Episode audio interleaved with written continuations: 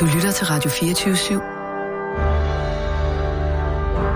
Velkommen til Huxi og det gode gamle folketing med Huxi Bak. Rigtig hjertelig velkommen også her fra formandstolen i det gode gamle folketing. Det er jo en særlig dag i dag, hvor både jeg og Henrik Dam Christensen, nærmest samtidig, jeg er lidt før øh, Henrik Dam Christensen, vil ringe klokken, og jeg glæder Folketinget for åben. Jeg gør det lige først.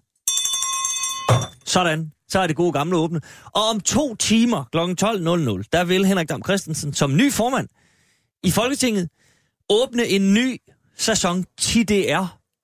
Første tirsdag i oktober. Og så, om man så må sige, køre bussen. Der er nye pladser. Øh, jeg var helt nysgerrig, det kan jeg lige så godt sige, jeg har været inde. Man kan, man kan finde sådan en plan over, hvem der skal sidde hvor. Og der vil jeg da gerne sige, at jeg er helt nysgerrig, at jeg lige skulle se, hvor Lars Løkke skulle sidde. Hvem han skulle sidde ved siden af. Han skal sidde ved siden af Ulla Tørner som et Abelgaard. Men altså, jeg vil ikke sige, hvem jeg tænkte, han måske skulle sidde ved siden af, og om der kunne blive noget knas på pladserne. Men altså, jeg tror, det bliver meget stille og roligt. Og han skal sidde lige ved siden af, eller lige bag ved Jacob Ellemann. Så kan han måske sidde og øh, viske ham ting over skulderen. Vi ved det ikke. Det er, fordi han sidder i ancienitetsorden. Ja, det, gør han det? Ja. Hjertelig velkommen også til Sonja Mikkelsen. Jeg ved godt, jeg begynder bare at sidde og plapre her uden at, at byde velkommen til jer. Sonja Mikkelsen, Helle Schelle og Mads Rørvig er øh, på tinge i dag. Rigtig hjertelig velkommen. Skal vi, lige, skal vi bare lige tage den der, den der øh, sædeplan? Han sidder i ancientetsorden. Ja, det er sådan, at gruppeledelserne, de sidder forrest, ja. sammen med den politiske ordfører. Derefter, så sidder man i ancientetsorden efter, hvor lang tid man har været medlem af Folketinget. Nå, men jeg tænkte nemlig, og det er, det er jo så min øh, afgrundsdybe uvidenhed, der, der melder sig her, men at man ligesom, når man, når man har meldt ud, at man vil gerne være sådan lidt backbencher. Man kan, at godt, man, så... man kan godt bede om det. Ja, man kan, man godt. Nå, det kan man godt. Bede om at blive det gjorde Uffe for eksempel, ikke? Øh, hvor han satte sig ned på bærestrækken. Så udgangspunkt er det jo, øh, det protokollen siger, øh, ja. okay. efter ancienitet. Det har Folketinget fuldstændig styr på. Det er sådan set ikke engang noget, partierne behøver at forholde sig til. Der kommer en folketingsbetjent og siger, at du skal sidde der. De kender simpelthen rækkefølge. Der er faktisk, der er faktisk det bliver, øh, hver, når Folketinget åbner, øh, Folketinget åbner, er der sådan en liste, der bliver omdelt med ancienitet for samtlige 179 øh, medlemmer. Så var jeg jo sådan på, på timer nærmest, ikke? Altså, ja. hvor de har fuldstændig styr på, ja. på, øh, på den liste. Og der er det fint at være nummer et, ikke? Antager jeg. I forhold til pensionsvilkår, eller hvad ja. tænker du på? det er Bertel Hårder. Det er Bertel Hårder, der står øverst. Også det. Også det. Ja. Den ældste åbner Folketinget. Ja. ja, det er rigtigt. Det er Bertel. Ja. Det er så godt. Ja, jamen, det, altså... Ja, så det var ikke helt rigtigt, det du sagde, men det var Henrik Dam, der, faktisk... der svingede klokken. Det er ja. faktisk Bertel, der åbner det. Ja. Det er faktisk rigtigt, det er Bertel, ja. fordi han skal jo ligesom byde velkommen, velkommen. til Henrik. Jeg har det er rigtigt. Jeg har faktisk en sjov historie. Det sejler herover. Han skal få ja. ham valgt. Det er godt, der er ikke andre, ja. der vil have min post. jeg, havde, jeg har faktisk en sjov historie fra, øh, fra den gang, øh, jeg sad i Folketinget sammen med Nils Helve Petersen. Ja. Der har haft æren af at være, øh, være, være den, hvad hedder, ancientets... Øh, øh, øh, med længst anciennitet ja. et par gange, der så skulle åbne Folketinget. Faktisk, der har han skulle være det lidt mere, end han egentlig, øh, egentlig har reelt kommet til, fordi at radikale trådte jo ud af Folketinget i 90'erne. Ikke? Det vil sige, at han optjente ikke folketingspension øh, i sin del som udenrigsminister, så vidt jeg lige husker. Nå, men han, øh, han sagde i hvert fald, at øh, han sad derinde på et tidspunkt, klokken var lidt i 12, alle havde taget deres plads, og den var to minutter i 12, og de var klar til at gå i gang, og så har han jo sin øh, folketingssekretær ved siden af, så jamen, skal vi ikke bare gå i gang? Og så bliver øh, folketingssekretæren helt livebleg i ansigtet. Nej, nej, nej, det vil være brud grundloven. Vi er nødt til at vente to minutter til klokken er præcis klokken 12. Perfekt. ja. Det kan jeg godt lide, den slags yes. rettidig omhu. Præcis. Det er da glimrende. Vi prøver også at ramme sådan 10.05 sådan cirka her i det gode gamle. Vi skal øh, selvfølgelig tale lidt mere om øh, Folketingets åbning og åbningstalen. Det er jo Mette Frederiksens første. Det bliver spændende. Det tager vi i, øh, i øh, starten af anden time. Jeg har sådan, øh, øh, man kan, der er også lidt jungletrummer om, hvad hun vil tale om. Og Mads, du sagde også lige, da du kom ind, at, at der er rygter om, at hun vil tale meget længe. Øh, vi finder ud af, hvordan der vil. Vi vender lige åbningstalen øh, øh, lidt senere i programmet, som sagt. Vi skal også tale om, og hold nu fast, åndelig fattigdom.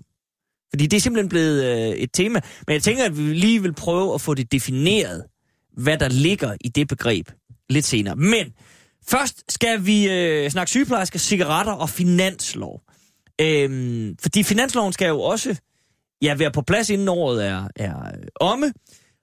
Men det lidt spøjse er, at der er ikke engang blevet præsenteret i finanslovsforslag endnu. Det kommer i morgen. Øh, og man tror, det er vel... Øh, det må de selvfølgelig selv om. Men det er, det er lidt sent, er det ikke det? De, ja, de trækker den lidt. Ja, teknisk set, så er der faktisk fremsat et finanslov, fordi øh, grundloven forholder sig til, at der skal øh, fremsættes et øh, finanslov senest den, øh, den 1. september. Men øh, fordi at Folketinget lå så, så tæt på, øh, folketingsvalget, på, øh, på folketingsvalget ja. øh, lå så tæt på den dato, jamen så, øh, så fremsatte man bare en, man kan sige, passiv fremskrivning. Så det var, ikke, det var bare en teknikfinanslov. Så man kan sige, der er faktisk øh, et kedeligt oh, finansårsudspil. Ja, men, men den, så den konkrete, den, den rigtige. Den konkrete, øh, og der kan man sige, er det sent, er det tidligt, er det fair nok, at den nye regering lige skal sætte sig i stolen, der er en sommerferie og har lavet noget politik og beregne nogle ting. Man kan sige, ja, det er fair nok øh, at de skal gøre det. Og så kan man så sige, hvorfor falder det så lige i morgen? Jamen der kan man sige, der er åbningstal i dag, så kan man lige løfte lidt af sløret, og så kommer den hele, hele planen så øh, onsdag, øh, og der er åbningsdebat øh, torsdag, hvor at man jo ikke vil have siddende på sig, at man ikke har fremlagt den endnu. Så jeg tror, det er en øh, velorkestreret øh, øh, forløb, det her, men, men jeg synes ikke, man kan bebrejde regeringen, at Nej, nej, nej, men det var heller ikke, det var ikke på det, det var faktisk nej. ikke på den måde, det var mere, men det bliver vel en ret intens uge så? Ja, det kan der man sige. noget at snakke om. Ja, det kan man sige også, fordi man kan sige, det er jo normalt en intens uge, fordi der er både åbningstalen, som man skal forholde sig til, og så er der den her maratondebat mm. Øh, to dage efter om, øh, om torsdagen. Og det nye er jo så, at man måske ikke rigtig ved, øh, hvad man skal debattere på torsdag, øh, fordi at man jo først øh, får forslaget øh, onsdag, altså relativt kort tid til at læse det igennem. Men, men øh, åbningsdebatten om torsdagen relaterer sig jo primært til øh, statsministerens åbningstale, både den mundtlige og den skriftlige, og så er der jo også en, øh, et lovkatalog. Så det er jo det, man debatterer. Man debatterer ikke finanslov. Finanslovsdebatten kører særskilt. Det er klart, ja, men hvis der, hvis der ligesom bliver meldt noget ud onsdag, der stikker ud, så der er det vel, vil det, det ligne oppositionen dårligt lige ja, at få Det meste vil være stukket ud i dag. Hun kommer med det i dag. Det vigt, de vigtige elementer kommer frem i dag. Ikke i med kroner og øre måske, nej, men, nej, det tror jeg men, men som elementer. Jeg tror, de, de positive ting kommer i dag. Hun berører nok ikke tislerne i sin tale. Det er jo så det, man kan læse sig frem til der i morgen. Det kommer an på, hvor lang den bliver. Hun tager men, det men, hele. Men det bliver vel også alt andet lige spændende at se, hvordan man vil finansiere alle de her gode løfter, som øh, man nu er kommet med. Det har Cepos jo givet en forklaring på. Jo, jo, men jeg tror da stadigvæk, det kan jeg love, at vi skal snakke om, når man, det står i en åbningsdebat, så vil man da også diskutere de ting. Så får man jo ikke bare lov til som regering at køre der ud af og sige, at, øh, at øh, vi vil rigtig mange gode ting, uden også at anvise den her finansiering og have styr på, på de Nå, ting. Nej, men det, det er vel meningen. Det, det er vel der, I som konservativ skal sidde klar. Eller dine kolleger jo. Jeg antager ikke, at du sådan nej, som jeg, wildcard jeg dukker op. Men altså, jeg tror ikke, nej. Men, øh, men lad os prøve at... Og, øh, jeg, jeg sad og kiggede lidt på det, og, og, og øh, vil ligesom prøve at se, hvor meget konkret der var dukket op.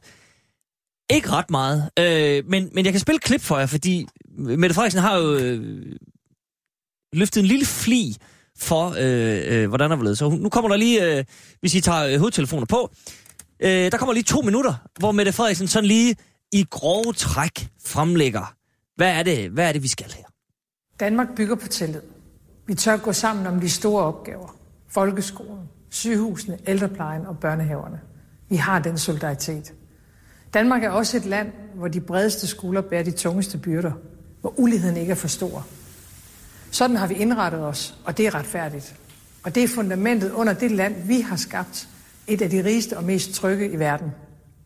Men står solidariteten og retfærdigheden stadig lige så stærkt? Nej. Forskellen er blevet for store.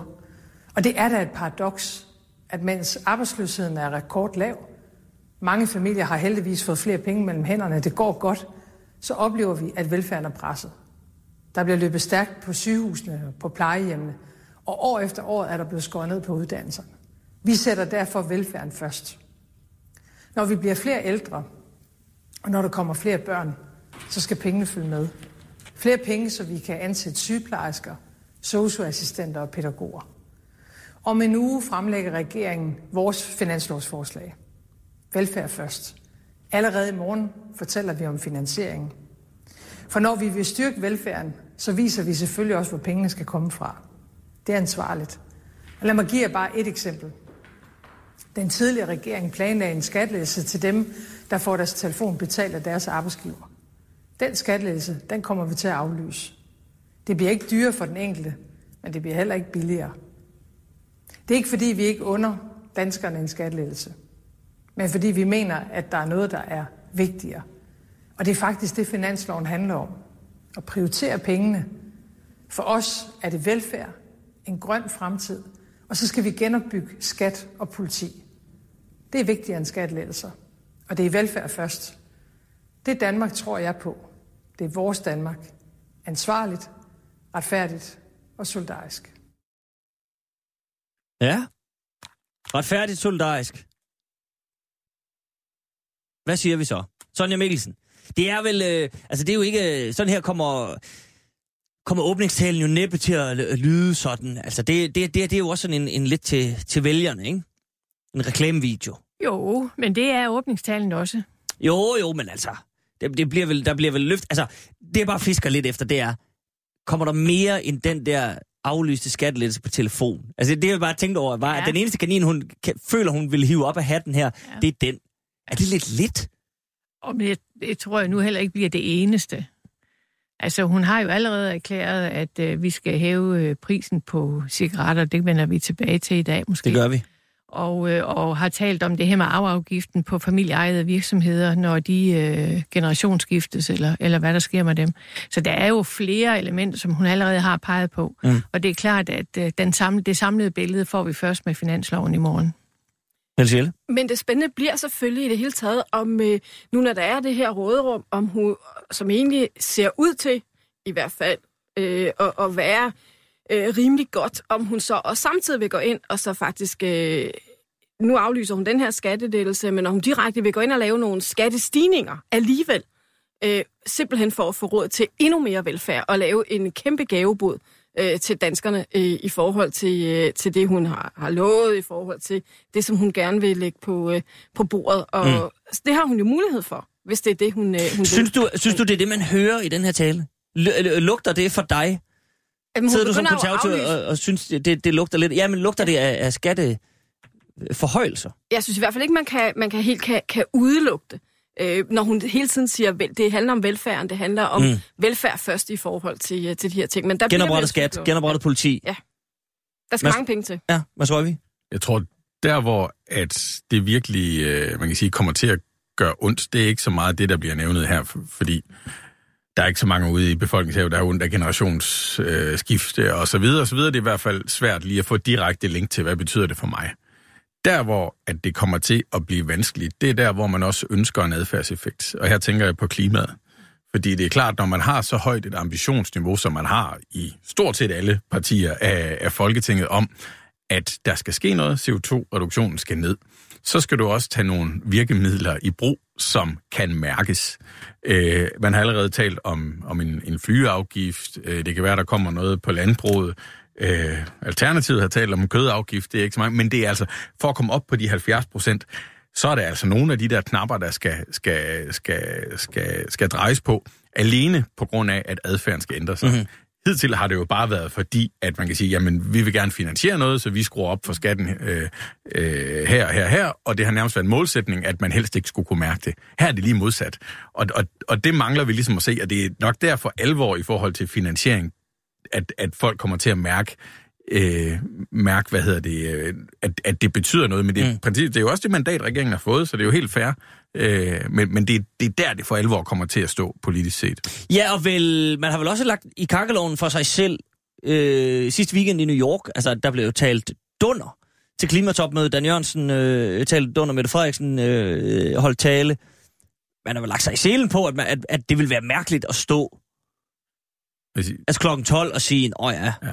Det er ikke svært at skrive en, en tale øh, om klimaet. Det er heller ikke øh, svært at stille sig op og, og holde den.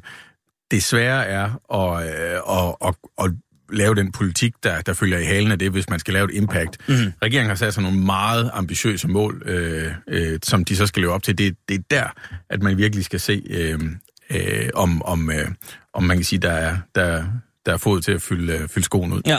Sonja Mikkelsen. Så jeg tror ikke, vi skal forvente, at hun i dag øh, løfter sløret for konkrete elementer i forhold til den grønne øh, omstilling. Det tror jeg ikke.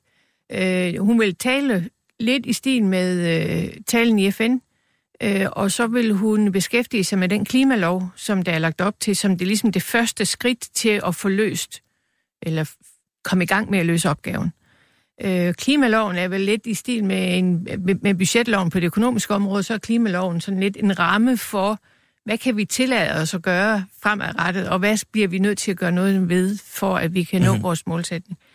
Og, og det er jo interessant, at hun har Dansk Industri med sig, hun har pensionskasserne med sig, øh, hun har det internationale samfund med sig, øh, hun har vælgerne med sig på det her område, og sandelig også en hel del af de borgerlige partier nu. Øh, med. Altså stort set alle, som Mads var inde på, så, har, jo, har jo meldt så, sig under disse 70 procents faner. Ja, så, så jeg, jeg tænker, at hun der kan holde en meget overordnet tale i dag, fordi der simpelthen ikke er konkrete aftaler på plads på, på, det grønne område.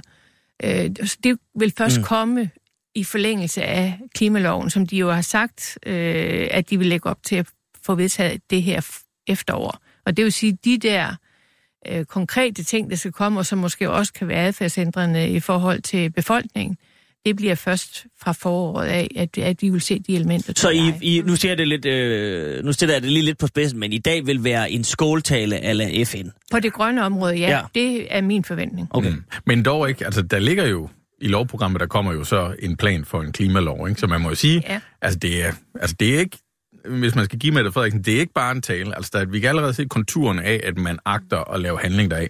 Alle har talt om, at vi vil have en klimalov. Det er de færreste, der er beskæftiget sig med, hvad der skal Indholdet. stå i den. Øh, det er jo måske der, øh, det, det, det spændende er. Og det er jo så det, man vil se folde sig ud over efteråret. Men det er vel også, øh, det er vel også der, oppositionen kan sige, jamen, det, det, det er din bold lige nu, ikke?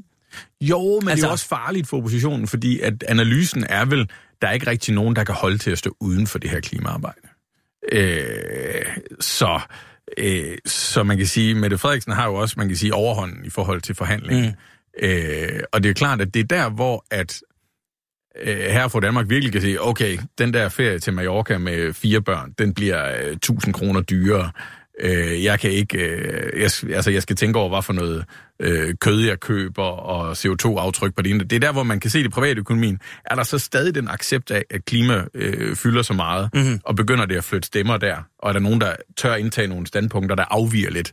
Det, det er der, det for alvor bliver spændende. Det er meget interessant. Øh, Helle Schelle? Jamen, der er jo heller ikke nogen tvivl om, at efter den valgkamp, man nu har set, efter de temaer, der har været fremme, der fylder klima rigtig, rigtig meget. Og især den nu meget apropos, hvem er det, der, hvordan vil befolkningen reagere, så i hvert fald den yngre del af befolkningen vil jo nok stå lidt øh, mundlam tilbage og sige, øh, hvad var det, der skete, hvis ikke, at det fylder mm. rigtig meget i hendes tale i dag. Og når man taler om adfærdsændringer, så er det måske også den yngre del, som egentlig er parat til at tage de øh, rigtig store skridt hvor den lidt ældre del siger, at ja, men øh, det går jo egentlig meget godt, og øh, hvor, at vi behøver måske ikke at lave revolutioner lige nu. Mm-hmm. Så der bliver også et skisme mellem, når man tager de her virkemidler i brug, som du er inde på, Mads, at, øh, at hvad er man egentlig parat til? Og der tror jeg også, man kommer til at se lidt måske et, et, et en konflikt mellem generationer, fordi at øh, fru Jensen på plejehjemmet siger måske, jamen, hvorfor må jeg ikke få min bøf, som jeg altid har skulle have, for, har haft lov til, fordi, Hvorfor er det en selleribøf? Nu, nu, nu, nu, nu skal vi også øh, se på klimaet i forhold til, til, til madlavningen i, øh, i kommunerne, mm-hmm. øh, hvor øh, imod øh, ned på, øh, på i de yngre generationer siger de, jamen, jamen hvorfor kan vi ikke få lov til øh, også at gøre noget ved klimaet på det her område. Så der bliver en kæmpe udfordring, men i forhold til hele øh, klimaområdet, der har, er det jo også blevet lagt frem, at nu ser man på øh, den her klimaloven, og så kommer handlingsplanen først senere. Mm-hmm. Så det vil også sige, at partierne, hvis ikke de er med i selve klimaloven, så er de heller ikke med i selve udmyndningen. Nej. Og det kan måske være lidt svært for, så at stå uden for det, og så se på, øh, hvad de andre finder på, hvis ikke man er med. Jeg tror, der vil være et... Øh, blandt de borgerlige partier også vil være en, øh, en meget stor... Der skal meget til, før at, øh, at man står udenfor. Fordi man, man godt ved, at, øh, at det her det er noget, der er kommet for at blive. Mm. Det er et emne, som man er nødt oh, til men vi har jo selv, vi har jo set øh, sig selv Dansk Folkeparti... Øh, øh, ja. Jeg vil ikke sige vende på en tallerken, men i hvert fald dreje sig på tallerkenen. Øh, med det argument, at man ville holde øh, enhedslisten SF i ørerne. Man er bange for, hvor de vil løbe hen med en klimalov. Det argument kan man vel også bruge. Man skal, det er jo sådan, altså... Ja, det kan man, og man kan sige, det spændende bliver jo også, nu siger jeg ikke, at øget forbrug til velfærd og en klimaindsats øh, nødvendigvis er, er modstridende. Men med det ambitionsniveau, der er lagt på en 70% reduktion inden 2030, så kom, altså det kommer til at koste, koste øh, penge og, og, og velstand, hvis, hvis, man, hvis man virkelig vil følge den til dørs. Ikke? I mm. hvert fald med den teknologi, vi, vi lige kan se nu. Det tror jeg, der er bred enighed om.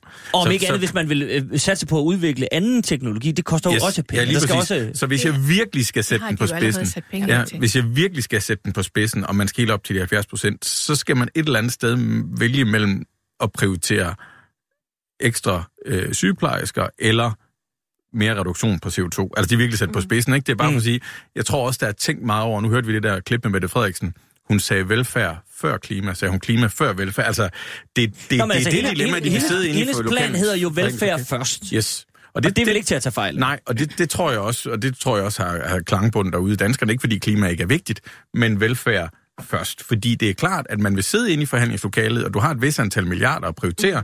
Hvad er det så, der står øverst på siden? Mm-hmm. Sonja Mikkelsen.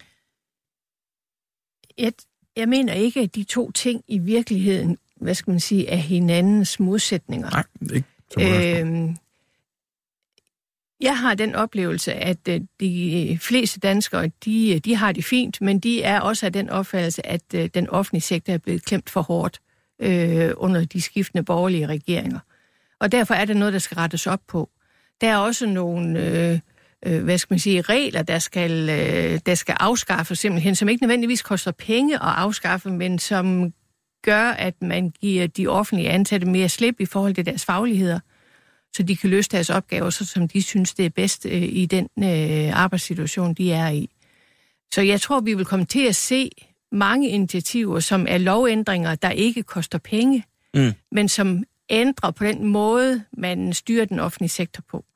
Øh, det, det er det ene, og det andet, det er så, at der her øh, nok til en, til en start, hvis man kan sige det sådan, inden man egentlig kommer i gang med de store, øh, mere omkostningstunge dele på miljøområdet, der er der plads til, at man får styrket velfærden, for eksempel med flere sygeplejersker. Mm-hmm. Øh, for, for eksempel med flere øh, pædagoger. Jamen, vi kommer, vi kommer tilbage til, til sygeplejerskerne og, og pædagogerne lige om lidt. Hvad tror vi? Øhm, hvis du tager den her 70 procents diskussion, ikke, så er der jo himmelvid forskel på 60 procent og 70 procent. Ikke?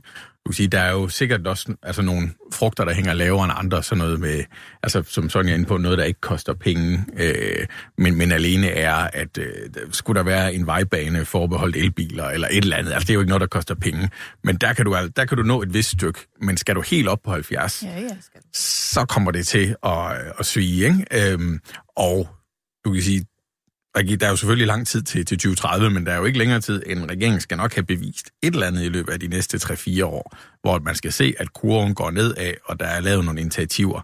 Også nogle, der kan mærkes. Øh, så jeg opfatter egentlig ikke efterårets forløb her som det mest spændende det skal nok komme til at gå op, og du får en overordnet klimalov, du får en rød finanslov, den kan vi måske godt øh, tegne relativt hurtigt. Det er forløbet i foråret, hvor du skal have lavet de her konkrete klimainitiativer, så ligger der også den her tidlige tilbagetrækning ude i horisonten, der også bliver spændende. Men det her efterårsforløb, det er ambitiøst, men nogenlunde givet. Mm. Men selvfølgelig bliver det spændende i forhold til øh, klimaet. Hvad der, hvad der kommer først, om det bliver velfærden eller klimaet. Nu sagde du, Sonja, at øh, det var jo ikke nødvendigvis hinandens modsætning, men hvis vi skal bruge nogle penge på det, så er der jo alligevel en prioritering. Der er kun en vis mængde, man kan bruge, og så skal man jo vælge det ene noget før øh, noget andet. Men det bliver meget spændende at se på, hvad gør man så i, øh, i den sammenhæng, og hvem er det, der kommer ind i forhandlingslokalet, fordi at det, hvordan bliver finansloven skruet sammen? Bliver det en, en meget rød, venstreorienteret finanslov i forhold til det, der ligger, i forhold til, til hele øh, de konjunkturer, der bliver taget for, klim, for en aftale omkring øh, klima og klimahandlingsplanen. Fordi hvis venstrefløjen kommer til at dominere alt for meget, så er det måske svært at se, at øh, de borgerlige i forhold til de virkemidler, der så bliver taget i brug, at, at de er med hele vejen mm. i forhold til klimaet. Sonja? Altså, jeg har en forventning om, at den her finanslov ikke, ikke bliver, får en særlig farve, bortset fra, at det bliver en velfærdsfinanslov. Jeg er 100% sikker på, alle de steder, hvor man vil lægge ekstra til at bruge penge, det vil være på velfærdsområdet. Altså det, man kan kalde velfærdsområdet i form af øh, børnehaver, øh, vuggestuer og ældreområdet osv., det der kan følge med øh, den demografiske udvikling, måske lidt oven i det. Jeg det har jeg en forventning om. Jeg tror ikke, at der bliver sådan noget med, at øh, nu øh, statsligt gør vi, vi en hel masse private øh, virksomheder. Eller sådan. Altså, de der øh, øh, røde øh, elementer, som man kunne forestille sig, øh, enhedslisten vil komme ind med, det får ikke engang på jorden. Det tror jeg ikke på. Mm. Men lad os prøve lige en gang så se lidt konkret på, hvad der sådan kan komme på bordet, og hvor man, hvor man vil vægte. Fordi, Helle Schelle, hvis, hvis øh, nu tager jeg lige dig som repræsentant for hele Blå Blok, det er selvfølgelig øh, måske lidt overdrevet, men alligevel. Øh, vi har været inde på et par håndtag, en håndfuld, øh, og, og jeg kan lige smide et, et par stykker mere i, øh, i bunken her. Der er noget med kødafgifter. Det er der nogen, der siger, at det batter sådan set. Hvis vi holder op med at spise oksekød nu, og ligesom afskaffede øh, oksekødsindustrien, så er der nogen, der vil miste jobbet, men CO2 ville have det bedre. Øh, afgifter på flyrejser. Øh, så er der jo også landbruget afhængigt af, hvor hårdt man vil gå til dem, der står enhedslisten og, og I hos de konservative nok en lille smule forskelligt. Det tror jeg også. Det er sammen med Venstre. Øh, og så er der jo hele... Øh, vi talte om det her i det gode gamle i sidste uge, at pensionskasserne lige pludselig er dukket op med 350 milliarder kroner, øh, som de har øremærket til grøn omstilling.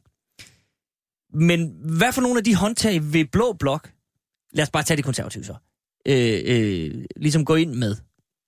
Vil man acceptere en, en bred vifte af ting, eller vil man gå ind og sige, vi, vi, øh, vi skal passe på landbruget, øh, og vi skal passe på kødet, men fuld gas på pensionskasserne, og, og øh, vi altså, godt leve med det at flyve man, lidt det har, man, det har man jo egentlig ikke lagt sig fast på, og det synes jeg egentlig også er meget godt, man ikke har, fordi det giver jo altså mere Ja, men man må vel have et overblik over, hvad man helst vil have. Jo, jo, men det, men det er klart, at man går ikke, ikke ind og, tror jeg, og, øh, og lægger en øh, stor kødafgift på.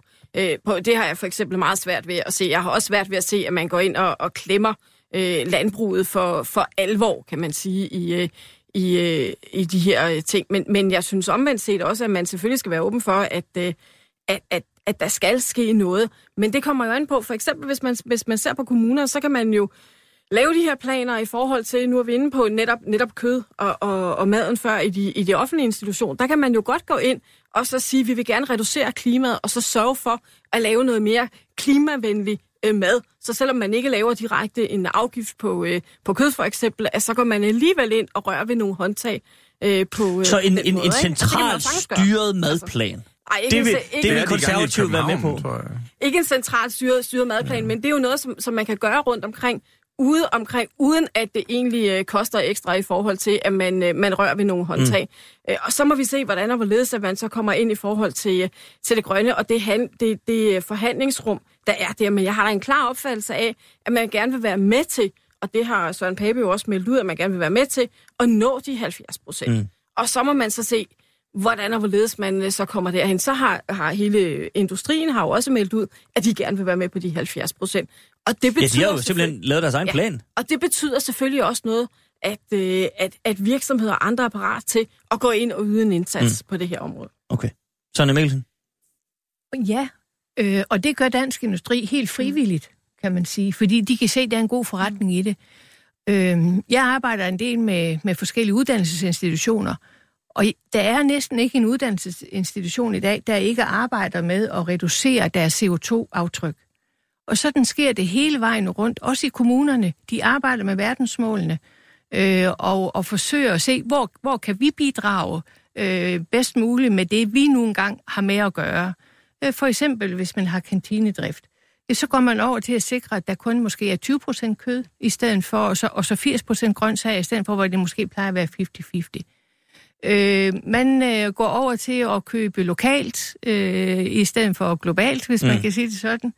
Og altså, der er så mange initiativer i gang, både i forhold til den måde, man, man, man driver sine uddannelsesinstitutioner på, men også i forhold til, hvordan man underviser, sådan at, øh, at børn og unge, og, og også dem, der forfølger på de videregående uddannelser, at de i højere grad får en, øh, en bevidsthed om, hvad de kan gøre med deres faglighed, når engang de er færdiguddannet, så de også af den vej kan være med til at udvikle verden i den rigtige retning. Mm. Hvad så? så der er meget i gang. Nu Dansk Industris plan blev, blev nævnt et par gange, øh, og jeg tror, at øh, de meget gerne så den implementeret. Øh, den siger ikke 70, den siger 65, og i den store plan er også indeholder blandt andet en, en afskaffelse af topskatten og sådan så, så jeg tror ikke, at man kan sige, at hele pakken øh, flyver, ikke? Øh, inden, Nej, det, det, det var, der, der, der var et meget tydeligt industriaftryk på den ja, plan, lige, lige og det, den kom jo, hvor den kom fra. Lige præcis, også for at sige, der er jo selvfølgelig nogle lavt hængende frugter, der er bare ikke særlig mange tilbage.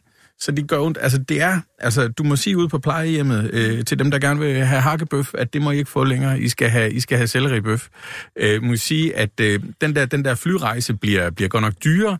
Så kommer der, der er altid et modargument for alt muligt andet. Som sige, flysektoren er kvotebelagt, så det vi flyver mindre fra Danmark, det fyrer de, fyrer de mere op for kulkraft i Polen. Øh, så, så, så, det giver nul, men, men det appelleres til at, at flyve mindre. Så, så sige, hver gang der er et klimainitiativ fra nu af, der skal batte noget, så er der et argument imod, og det mhm. kommer til at gøre ondt. Altså hvis du skal op på de der 70 procent. Så, så det er der, det bliver rigtig spændende. Ja. Men man er jo også godt i gang ude omkring i kommunerne. Altså som du nævner, Sonja, og øh, på uddannelsesinstitutioner. Altså man, man gør mange ting. Altså der er jo en forventning om, at, øh, at kommunen ikke bare lænder sig tilbage og siger, at det er alle andres ansvar. Men der går man ud, og man for, der laver man for eksempel bare for at... Øh, også at nedbringe CO2, ned, laver man øh, grønne tage, man går ind og ser på bygninger i forhold til CO2-reduktion. Hvad kan man gøre der? Altså, der er sådan en perlerække af forskellige ting, som man lokalt af initiativer tager allerede nu for at nedbringe, øh, øh, hvad hedder det, og, og gøre noget på, på, det, på det grønne område. Mm. Så, øh, så, så, en, så der er en villighed og, øh, til at, at gå ind og gøre noget, og så er det spørgsmålet, hvor mange penge skal der så med? Jamen, og, det, og det, det, er vel også, det er vel også et spørgsmål om, øh, hvor, hvor langt den der villighed strækker sig. Fordi så, når sådan, du, du, du nævner de her ting med uddannelsesinstitutioner og, og kantiner og det ene og det andet, og det er jo rigtigt nok. Men, men det er jo også i nålstiks øh, omegnen. Altså, der skal også nogle lidt større initiativer til. Og, og, og hvor, hvordan vil Mette Frederiksen få serveret den, at det er jo, som Mads siger, og som vi alle sammen er enige om, tror jeg, hvis man skal nå de der 70 procent, og det er ligesom det, man har sagt. Nu er skåltalerne holdt, nu skal der leveres. Det kommer til at gøre ondt. Og hvordan får hun serveret jeg, jeg forsøger bare at sige, at jeg tror ikke nødvendigvis, at man skal til at lægge afgifter på kød og sådan noget, for at få folk til at spise mindre kød. Altså, det, der er en drivkraft for det her område, og det, at du uddanner den næste generation til at have forståelse for, hvordan tingene hænger sammen, øh, tror jeg betyder rigtig meget. Mm. Så, så det, at der allerede er en, en øh, udvikling i gang på det her område, også stærkt inspireret af FN's verdensmål. Det, det, det får mig til at sige, at, at jeg tror ikke staten så meget kommer til at skal gøre noget på de der områder. Jeg tror, statens opgaver, det bliver på de store områder, altså det, der virkelig kommer til at flytte noget i forhold til vores, øh, vores strøm. Øh, hvordan får vi det produceret på den mest øh, optimale måde osv. Det tror jeg. Jeg læste lige, øh, at der nu... Øh, Altså, der er en regel om, at kommuner ikke må eje solcelleanlæg. Sådan en regel kan man jo bare fjerne, for eksempel. Mm. Det kunne være en rigtig god idé. Det er, fordi kommuner ikke må være, må være forsyningsvirksomheder. Det er sådan noget, der, der ligger i, noget andet regi. Men det er jo helt åndssvagt, at øh, kommuner ikke må have solcelleanlæg stående på deres tage. Øh, det er der sikkert nogen i forsyningsbranchen, der nok skal kvige ja. sig over, men ja. altså... Men, men, men sådan er der jo så mange... Vi har stillet så mange barriere op for for, for mange ting, der kan mm. gøres inden for det, inden, der, der, der virker inden for den grønne omstilling, dem skal vi jo have fjernet. Ja. Ja, man kan øh. sige, jeg, jeg tror, den, den anskuelse, du har, det får os måske op på, nu siger jeg bare tal 50 procent. Altså, det, det, det er alle de der... Altså, vi har noget de 40. Ja, ja, men du kan sige, det er de der no-brainers. Altså, dem er der jo ingen, der kommer til imod. Det er bare ud over rampen. Det er ikke svært.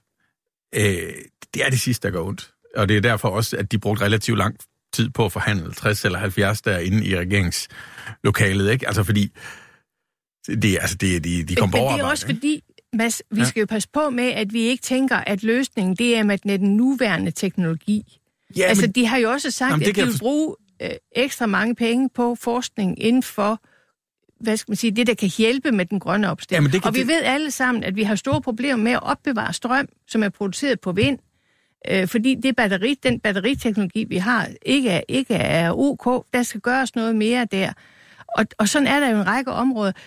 Jeg tror ikke, jeg tror faktisk ikke, det er muligt, at man kan nå 70 procent, hvis man alene skal basere sig på nu kendt teknologi. Men, men, men jeg tror, problemet er, at det, det er ikke for at være sort eller noget, øh, men, men det, det kan jeg jo godt følge, hvis at målsætningen var i 2050 øh, at jo, vi skal give noget til forskning og sådan noget, men det er lige om lidt. Altså det er i 2030.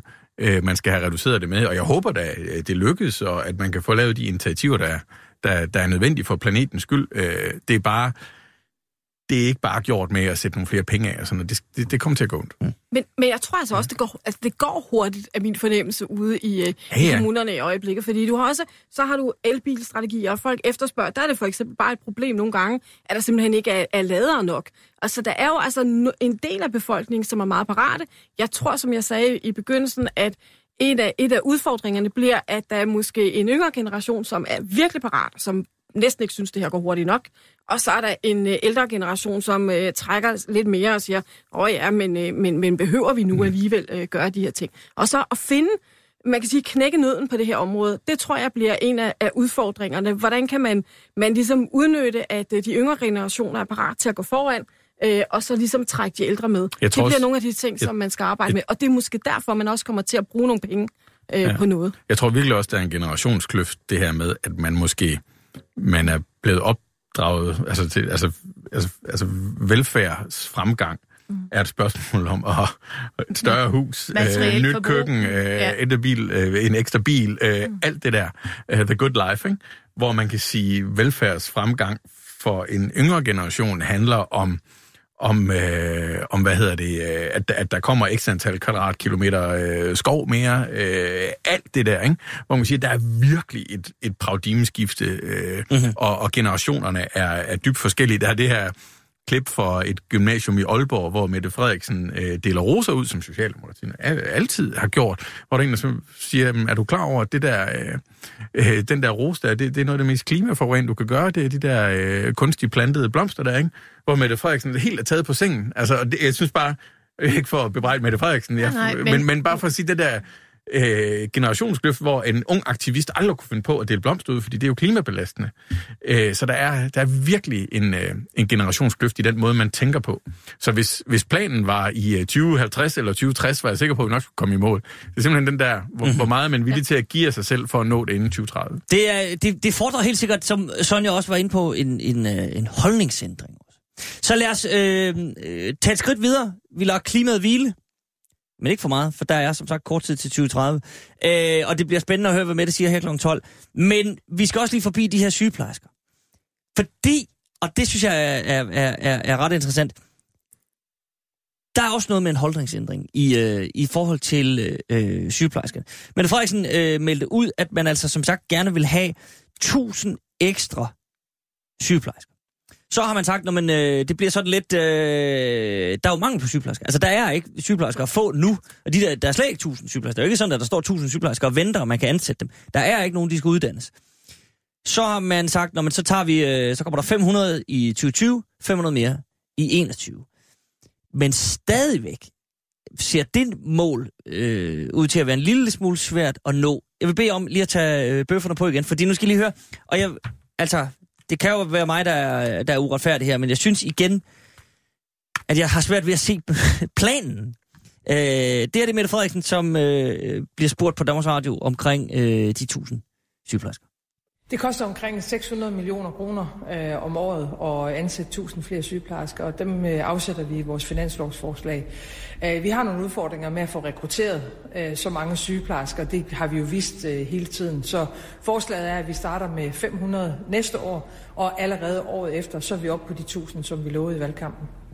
Men der er jo hverken 500 eller 1000 ledige sygeplejersker. Hvordan vil I skaffe dem? Først og fremmest tror jeg, at sygeplejerskerne og sosuerne og pædagogerne og lærerne har behov for at høre, at der er kommet en ny regering, som vil ansætte nogle flere kolleger, fordi der bliver løbet rigtig stærkt i vores velfærdssamfund. Og det, at der er blevet sparet så meget, og at man løber så stærkt, tror jeg har, har skubbet gode fagfolk ud af den offentlige sektor. Så første skridt, det er, at, at danskerne har valgt en ny regering, som vil prioritere velfærden. Og alene det tror jeg, at sige, nu vil vi velfærd. Vi vælger velfærd først, vi ansætter flere kolleger, stopper forhåbentlig nogle af dem, der er på vej ud af den offentlige sektor, så vi fastholder dem. Det er første skridt. Ja, altså, som jeg hører det her, bliver der jo sagt, at bare tanken om, at der er kommet en ny regering, vil motivere tusind sygeplejersker nærmest ud af den blå luft. Øh, og det vil i hvert fald motivere nogen til at blive der, men det giver vel stadigvæk ikke tusind sygeplejersker sådan Nej. Savner man ikke lige, men, men, men, hvor man får trampet dem op ad jeg, jorden? jeg hæfter mig i hvert fald ved, at over halvdelen af alle sygeplejerskerne, der er ansat i den offentlige sektor, de er på deltid. Det er korrekt. Og, øh, og, og jeg har også hæftet mig ved, at, øh, at, at, at det er meget forskelligt fra afdeling til afdeling på sygehusene, hvilken kultur der er for at være på deltid eller ej. Så jeg tænker også, at arbejdsgiverne her har en opgave i at få strikket nogle øh, øh, vagtplaner sammen for sygeplejerskerne, som gør, at de har lyst til at være der, øh, og at de har lyst til at være der på fuld tid. Øh, det er de åbenbart gode til på nogle afdelinger, hvor de næsten kun har fuldtids sygeplejersker, og så, og, og så kan de åbenbart ikke så har de ikke fokus på det på nogle andre afdelinger. Og det mm. bliver de nødt til at skal have fremadrettet, fordi hvis vi skal løfte den her opgave, i hvert fald på kort sigt, øh, så bliver man nødt til at få nogle flere sygeplejersker til at arbejde på, på fuld tid, eller ja. i hvert fald på flere timer, end de Jamen, gør der er jo heller ikke nogen, der argumenterer øh, mod det. Jeg tror, vi alle sammen kan blive enige om, at de løber virkelig stærkt ude på hospitalerne. Jeg tror, vi alle sammen har været derude og se det i en eller anden øh, øh forstand.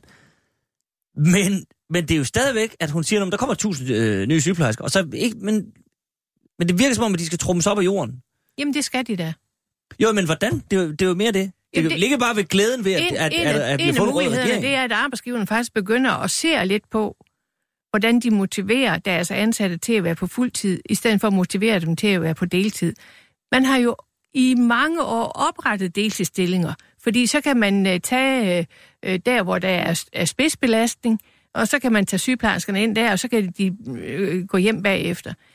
Det er jo ikke en måde at tilrettelægge en arbejdsplads på øh, mm. i, øh, i, i, i 2019. Man bliver nødt til at tilrettelægge fuldtidsjobs øh, over hele linjen. Så er jeg sikker på, at det også er muligt at få nogle flere til at arbejde på fuld tid, hvis de kan få nogle sammenhængende Men giver det tusind nye sygeplejersker? Det er bare det? Der er jo også nogle ledige, der kan tages ind. Øh, og så ved vi jo, at der er nogen, der er forsvundet ud til udlandet og forsvundet over i andre sektorer, som måske kan lokkes tilbage, hvis man får et bedre arbejdsmiljø. Og der skulle jo gerne komme en bedre arbejdsmiljø ud af det, når man bliver lidt flere hænder om opgaverne. Mm. Jamen, det er da et problem. Der er der ikke nogen, altså, der er der ikke nogen tvivl om, at, øh, at det vil være rigtig dejligt, hvis der kom øh, flere sygeplejersker, men, men jeg tror da, Huxi, som du siger, at vi får ikke stampet de sygeplejersker op af jorden øh, lige fra den ene dag til, til den anden. Så tror jeg dog, at, øh, at Mette Frederiksen har ret i en ting, nemlig det der med at tale fagene lidt op øh, hvor der har været en tendens til, at der er nogle fag, som er finere end, end andre, og det er der måske også. Men, men de her pædagoger, socioassistenter sygeplejersker yder jo en kæmpe indsats for hele det her område. Det mangler man måske en gang imellem at, at klappe den lidt på ryggen og sige, øh, det er også meget godt gået. Og hvis folk så kan mærke det, øh, så er det jo klart, så er det jo heller ikke de uddannelser, de søger ind på. Så på den måde tror jeg, at Mette Frederiksen har ret. Det handler altså også om at, at tale fagene op. Mm. Og så må man så se hen ad vejen, om, øh, om øh, man kan få flere ind på, øh, netop som du siger, ved at lokke nogen tilbage, der har været der, eller få de her deltidsstillinger op på, øh, på fuld tid. Men, øh, men jeg køber ikke lige, at den, det, det lykkes fra den ene dag til den anden. Det tror jeg bliver, bliver meget svært. svært. Ja, man kan sige, at pengene er sat af, så ja. der er jo en, en, klar ambition mm. om, at, øh, at man skal nå i mål, og det er et ambitiøst mål. Øh, helt sikkert også fordi, at arbejdsløsheden er vel nærmest sig vel øh, 0 for, for sygeplejersker. Så, så som Sonja siger, altså det er, øh, det er de deltidsstillinger, der skal levere det langt det største, mm. største bidrag her. Ikke? Og man kan sige, øh, det er jo en stærk politisk sag. Øh, den, har, den, har, den har klangbund. Øh, vil man så også gøre, gøre noget ved det og levere på det, jamen så står man der med en, øh, en, en, en kæmpe succes. Øh, det eneste, jeg synes, man kan ærge sig lidt over, det ligger lidt i forlængelse af øh, det, som... Øh, det som øh, hvad hedder det, øh, øh, Søren Pape var ude at sige på, øh, på det konservative landsråd, er det her med, at jamen, igen måler vi bare på input. Øh, ikke at forklare, at input gør en, en forskel, men det er indimensionelt at, at kunne måle på input. Ikke? Øh, så, så, så i min optik, ja, 1000 sygeplejersker, øh, det, det er muligvis en, en god idé, men, men analysen af, om det bliver en succes eller ej, det kan jo, det kan jo, det kan jo lige så godt være, at okay, vi finder ud af, at et IT-system kan klare en større del af vores vagtplanlægning mm. eller sygdomsforløb eller et eller andet. Bum, så har vi lige pludselig tre øh, ledige sygeplejersker på en arbejde øh, frigjort til noget andet. Det tæller jo ikke med i, i den anskuelse, som, som uh, Mette Frederiksen kigger på, hvordan vi får, uh, vi får en, en bedre uh, sygepleje i det danske sundhedsvæsen. Så bare for at sige, der er flere dimensioner i mm. forhold til, hvordan vi får sundhedsvæsen til at fungere bedre end, end bare uh, skovl øh, skål medarbejdere ind, som, som også selvfølgelig er, det, selvfølgelig er det det, men nu vil jeg lige øh, læse en sms op, der lige er tjekket ind fra Alex Olsen i Aarhus. Han er mandlig sygeplejerske. Og han skriver, øh, jeg vil sige det, fordi de gerne vil, der tror jeg, han mener vi, øh, vil have tid med børn og familie for ikke at øh, slide sig helt ned. Med skiftende arbejdstider er det jo svært at se sine børn. Og det er vel også det, det handler om, øh, Søren Mikkelsen. Altså, det er jo, der er jo masser af natarbejde, skiftende vagtplaner og alt muligt mærkeligt, ikke? Vil det ikke være det allermest befordrende for den her øh, øh sektor, at der netop kom de der konkrete tusind ekstra sygeplejersker? Det, det ville selvfølgelig være øh, dejligt, hvis der stod 1000 sygeplejersker, der var blevet fyret her for ikke, ikke så lang tid siden, som, som så vi bare kunne blive ansat igen. Klar, klar, klar, men, men det, det er vel frem til, det er, som, som Alex også siger. om, at det er jo ikke, øh, det, det er ikke situationen, så derfor bliver man nødt til at kigge på det på en anden måde. Øhm, jeg er ret sikker på, at man kan at man i sektoren, hvis man drøfter, hvad skal man sige, arbejdstilrettelæggelsen i sektoren, at så kan man finde nogle bedre måder at gøre det på, end man gør det i dag. Med de der skiftende vagtplaner osv. Spørgsmålet er, om det er, om det er fornuftigt at have de der skiftende vagtplaner, eller man skal måske have nogle længere perioder, hvor man arbejder på en måde, og nogle længere perioder, mm. hvor man arbejder på en anden måde. Det her jeg er ikke forstand på i den sektor, men, men, men jeg tror, man bliver nødt til at tale med sygeplejerskerne om, hvordan kunne det for dem blive det, bedre? Jamen, det er klart, og der, altså ret skal være ret. Mette Frederiksens plan er jo også at gå i dialog med, med, med sygeplejerådet og regionerne og så videre om, hvordan det her skal ske. Så det er jo ikke sådan, at man bare kaster nogle tal ud. Helle Schelle, men, men er det realistisk? At, altså, det, det, der er jo nogle fag, som bare er besværlige, hvor, hvor langt de fleste nok vil foretrække en eller anden, og det er vel også derfor, der er mange på deltid, fordi det er skiftende arbejdstider, og der er masser af natarbejde og det ene og det andet, og derfor er det bare bedre for de mennesker at have arbejdet deltid. Og, og kan man ikke tilrettelægge en sektor, så det er ligesom... Jo, men, men jeg tror bare også, at, øh, at øh, Alex, øh, som har skrevet ind, har fat i noget væsentligt, og det er, at folk vil jo også gerne have, at, at de har tid, og de har overskud faktisk til deres familie. Mm. Og hvis så de føler, at de netop skal slide sig selv op på, på, på jobbet, så er det klart, at så er der nogen, der siger, jamen, så får vi det måske bedre til at hænge sammen ved at gå på deltid. Og der handler det selvfølgelig også om, at man får skabt det her ordentlige arbejdsmiljø. Det er der selvfølgelig en masse steder, hvor det går rigtig godt, men der er selvfølgelig også nogle jobs, som er mere udfordret. Så det tror jeg også, hvis man skal have folk til at gå fra deltid til fuldtid, så handler det også om, at man sørger for at have det her øh, gode arbejdsmiljø. Og så tror jeg altså heller ikke, man kommer udenom, at øh, at folk vil også gerne se deres familie, og derfor er der nogle familier, som simpelthen i dag indretter sig på den måde, at, øh, at den ene part måske ikke har et fuldtidsjob, men mm. et deltidsjob, og så er det ikke bare, øh, handler det ikke bare om, hvor mange penge kan vi, kan vi tjene hjem, og øh, kan vi købe det store hus, øh, kan vi købe den store bil, men det handler altså også om, om noget helt andet i forhold til, til fællesskab og livskvalitet, som vi også talte tidligere om i forhold til, til den grønne omstilling. Det betyder rigtig meget også for mennesker i dag. Mm-hmm. Godt, øh, så skal vi bare lige løbe forbi en sidste ting i forhold til, til sygeplejerskerne, og det er cigaretterne. For der er, øh, der er jo en, en, en sammenhæng, et såkaldt kryds, tror jeg, øh, Mette Frederiksen har sagt. Man vil øh, finansiere de her øh, sygeplejersker med den her stigning på øh, 10 kroner per cigaretpakke. Øh, og så øh, i sidste uge havde vi en lang diskussion om det her med, om det er nok. Det siger stort set alle, at det er det ikke, i forhold til at nå målet med færre ryger, og særligt at unge stopper med at ryge, så skal man op på 94 øh, kroner minimum. Men det er vel også bare et forhandlingsudspil, er det? det, det? Jo, men det er så det. Det er det vel. Altså, er det, er det, og det var i virkeligheden mit første spørgsmål, fordi, det kan vi vende tilbage til, men, men, men det er vel bare at sige, man lægger et, undskyld mig, men altså dårligt forslag ud, fordi så skal den nok ryge op. Er, er det simpelthen bare det?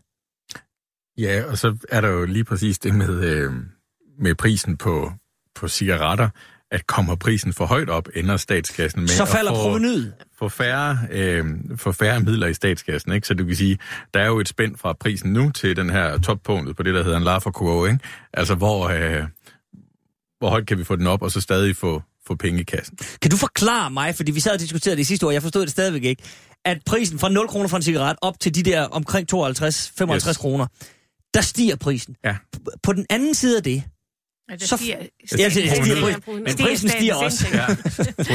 Men provenyet, provenyet stiger. Det, det, Og så falder det igen. Ja, altså, det er faktisk noget, man kan sige med ret stor øh, præcision, fordi, øh, fordi vi i Danmark øh, øh, opgør det faktisk meget præcist øh, med, med det, der hedder grænsehandelsrapporten en gang hver anden år. Øh, en del af det er, er man kan sige, illegal handel. Øh, hvor det du kan se i, i Norge, hvor de har sat prisen op til, til, til meget højt, er det sådan 800 kroner. Øh, det er, der er Mm. andelen af illegale smøger i Norge øh, er, er, er virkelig høj. Øh, vi har selv også øh, grænsehandel i Danmark. Man kan sige, der grænsehandel er en, er en sjov effekt, fordi at øh, man kalder det også en ketchup-effekt, fordi at øh, når det lige når op på et punkt, bum, så begynder folk at køre ned til grænsen. Så tager de ikke bare cigaretter med hjem, så fylder de altså øh, Når man hele er der med bilen op. traileren, så kan man lige så godt... Yes, og det er noget, der flytter proveny. I Jylland taler man om noget, der, og i Skatteministeriet noget, der hedder trailergrænsen. Altså, hvor langt op i Jylland skal du op, for at det kan betale sig at køre ned, ikke? Øhm, så illegal handel... Der kan jeg sige som jøde, langt op. Ja, så illegal handel øh, og, og grænsehandel, og så er der selvfølgelig også noget med forbrug. Altså, når folk ikke øh, ryger så meget, så, øh, så kommer der også færre penge i statskassen. Mm-hmm. Så det er de variable, der gør, at når du er over det punkt der, Okay. jamen så falder pro, øh, provenyet. godt at få på plads.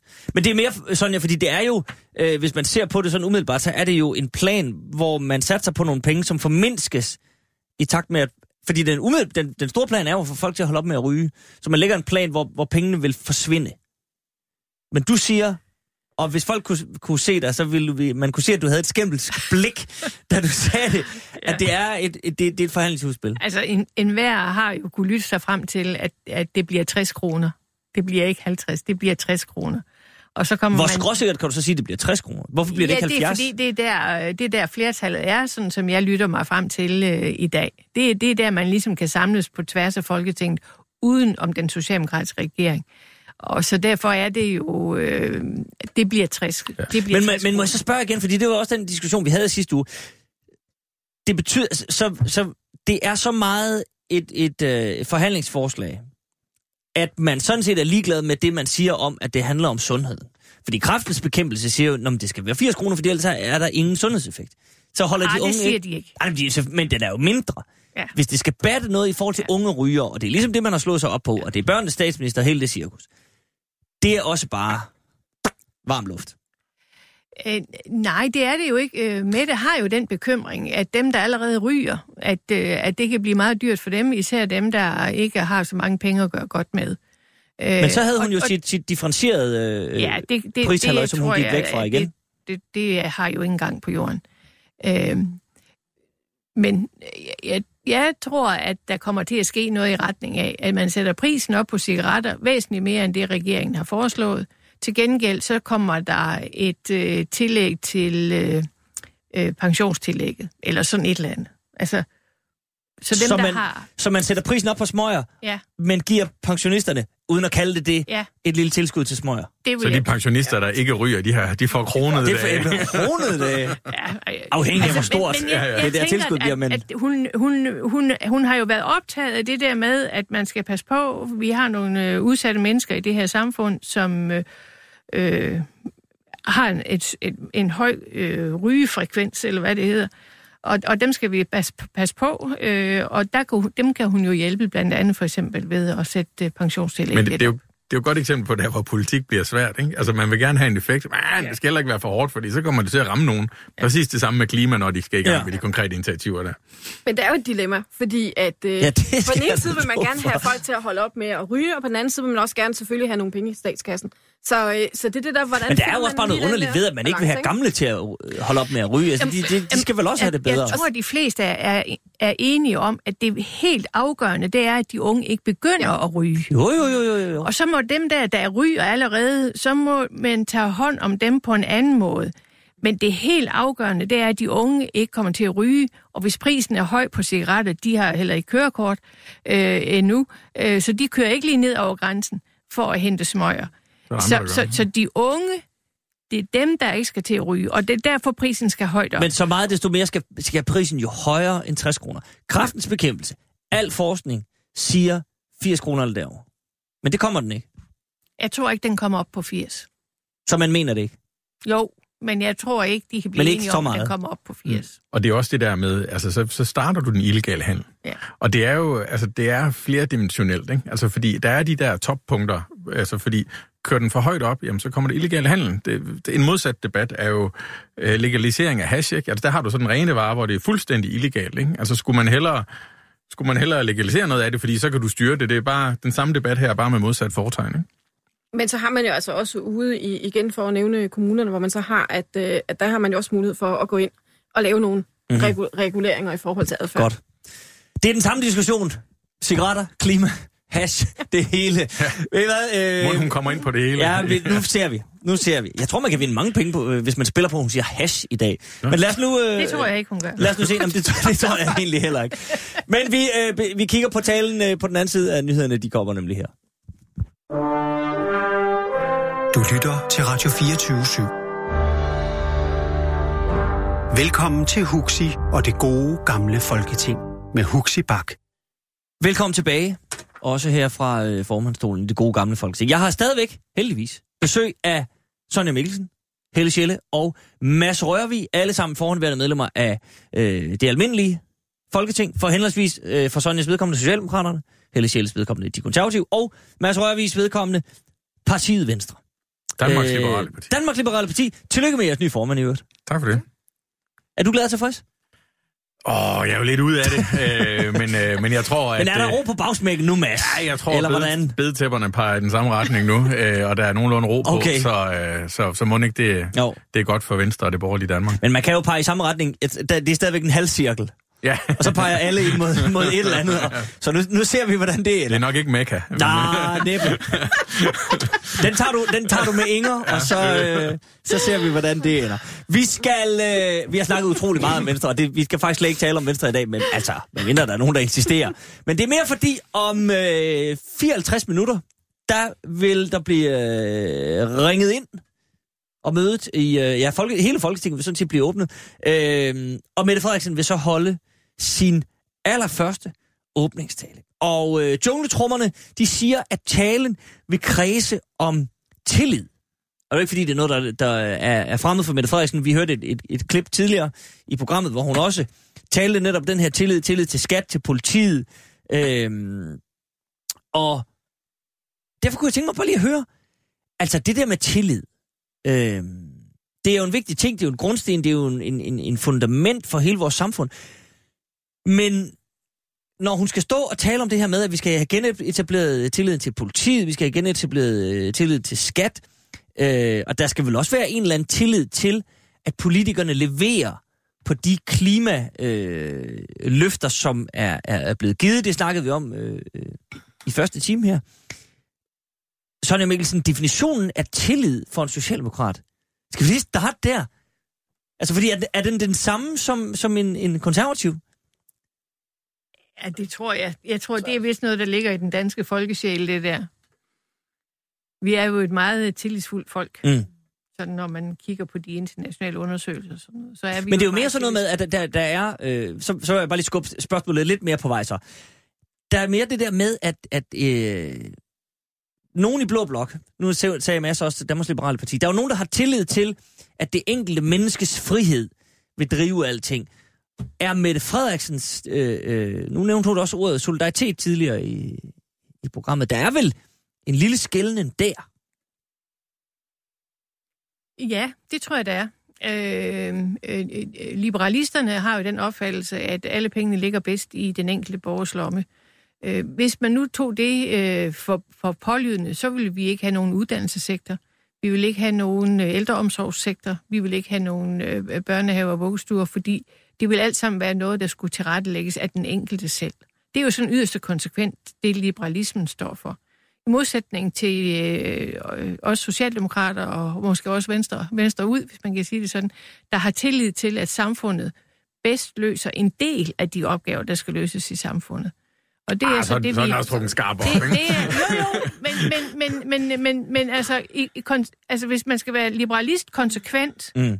Øh, og her ved jeg godt, at, at det er mere liberal alliance, måske vi snakker om, Ingen og gang, måske, ja. måske endda lidt længere, øh, men, men i sin rene form, Mhm. så er, ligger pengene bedst i borgernes lomme, og borgerne må selv organisere det, de nu gerne vil have organiseret omkring deres egne og deres egen familie. Mens, øh, mens øh, det, det modsatte, det er det her med, at samfundet løser opgaverne ja. i fællesskab. Og der er jo en balance så her. Øh, altså, der er rigtig meget, som ligger bedst hos borgerne selv, men der er også rigtig meget, som løses bedst i et fællesskab. Mm-hmm. Og det er og så det... det fællesskab, som er, er skabt på forskellige områder, og som så i virkeligheden er det fundament, som velfærdssamfundet mm-hmm. bygger på. Og det vi i virkeligheden skal frem til, det er jo, at Mette Frederiksen vil holde en tale i dag, som kredser om den her tillid. Og vel den socialdemokratiske tillid med, med solidaritet, øh, ja. lighed og, og, og så videre. Og hvordan vil hun, tror du, præsentere det her med, at vi skal have genoprettet skat, tilliden til skat, til politiet og så videre. Øh, øh, Morten Bødskov har jo været ude at sige lidt, altså det igen, ligesom klimaet, det bliver jo rigtig dyrt, det er, hun skal jo præsentere en eller anden, jeg tror det er 340 øh, øh, ting, man har klar i parken, som man vil gennemføre. Og 300 ting, som også ligesom øh, øh, øh, koster nogle basseøer. Ikke alle sammen. Ikke alle sammen, men mange Nej. af dem. Fordi, Nå, nej, men det, så, hvis tror, vi bare lige tager jeg tror, man politiet, skal hæfte sig skat ved, og alle de der ting, det, det, det er jo der, der skal smides at, nogle penge. Mette Frederiksen, hun taler, hun taler meget om retning. Mm-hmm.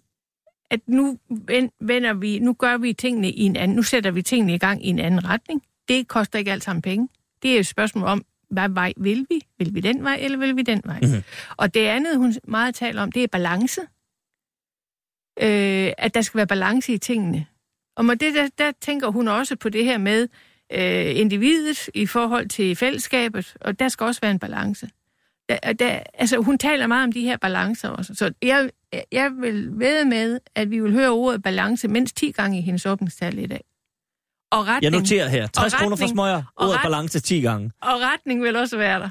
Godt. det er godt. Ja, Helle Sjælle.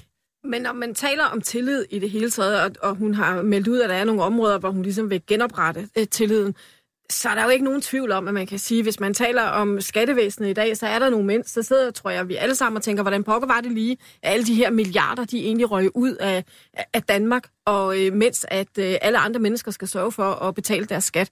Så der er der et, øh, et tillidsbrud på en eller anden måde, som skal genoprettes. Så der tror jeg egentlig over hele paletten, uanset om man er højre, venstreorienteret eller midtsøgende, at, øh, at der er noget at, at komme efter på, øh, på, øh, på den konto. Og, og derudover, så hvis man, man tager politiet, der er også nogle ting, hvor at man indimellem siger, hvorfor tager de sig de opgaver, og ikke de her opgaver?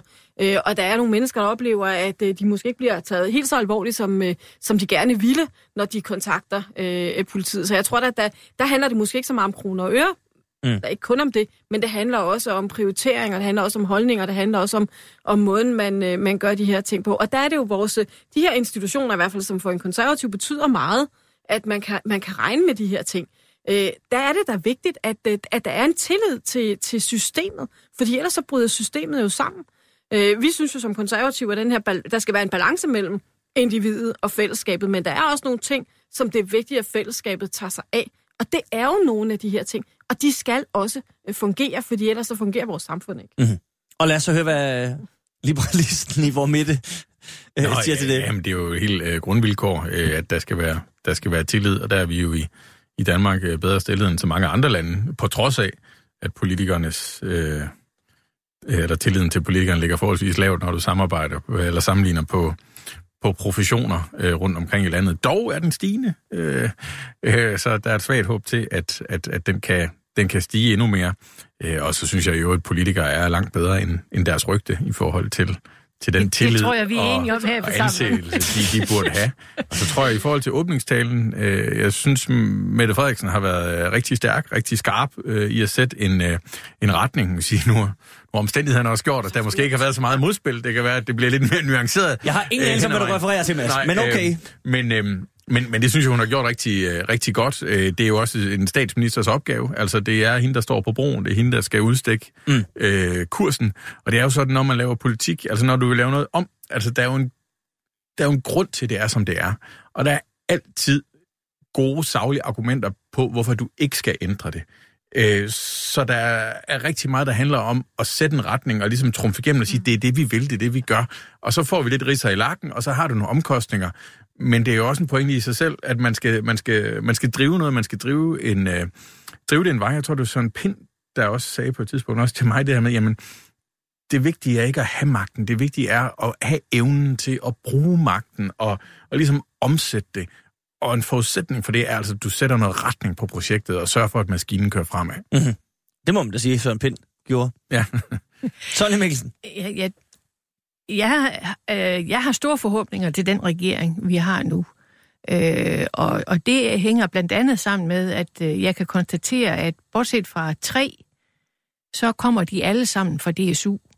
Det vil sige, at de er alle sammen ideologisk velfunderet. De har, de har øh, grundtonen, den socialdemokratiske grundtone, den er de simpelthen, mm-hmm.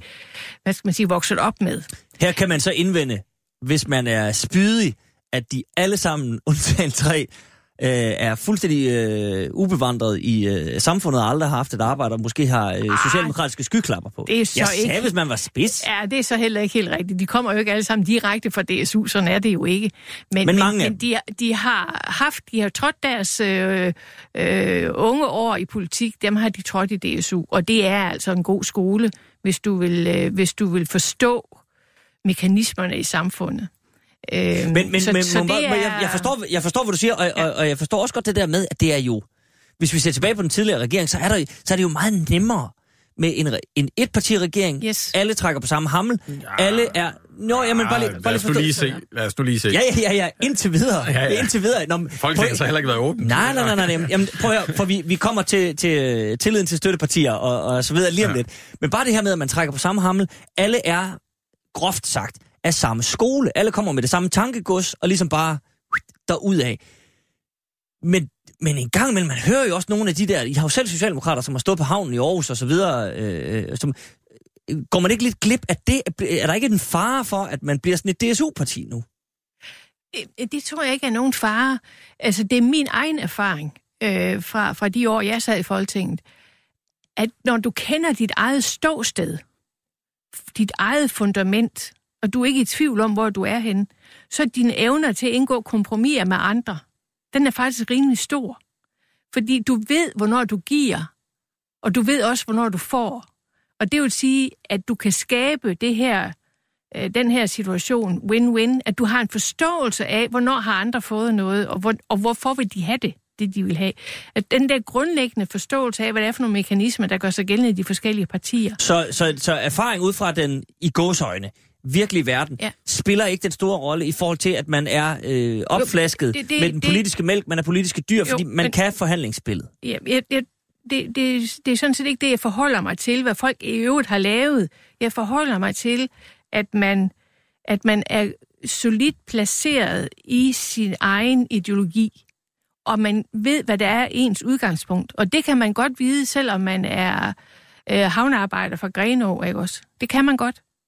Øh, men, men det, at du er skolet i DSU, gør, at du kender øh, dine grundholdninger fuldt ud. Paroler. Og du har, du har sådan set et instinkt. Du oparbejder sådan set et uh, politisk instinkt i forhold til, hvor du selv kommer fra.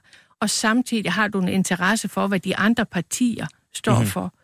Øh, og, og, og det tror jeg vil være en hjælp for dem øh, når de nu skal i gang med, med forhandlingerne på alle de forskellige politikområder. Så bliver det jo dejligt nemt, fordi øh, den nye formand for øh, Venstre, han er jo kommet meget sent til det. Han har ikke været medlem af noget øh, ungdomsparti, kom, kom ind i en meget sen alder. Han vil blive kørt over, Mads. Nej, men jeg mener, jeg er jo selv et produkt af at have været med i ungdomspolitik altid, og røg lige direkte ind i Folketinget, der var 23, og sad der til jeg var, øh, til jeg var 30. Øh, så jeg kender om nogen det, øh, det system der, og jeg tror, Øh, Øh, jeg tror, du får nogle rigtig øh, dygtige, selvfølgelig, øh, folk ind, der kan det parlamentariske øh, spil og sådan noget, men, men det, må, det må ikke udgøre for stor en del. Altså, der skal være, der skal være et sundt øh, mix i sådan en gruppe, fordi øh, der er, altså der, der er, altså jeg tror, der er et, et problem med at rekruttere folk til at være villige til at stille op til Folketinget.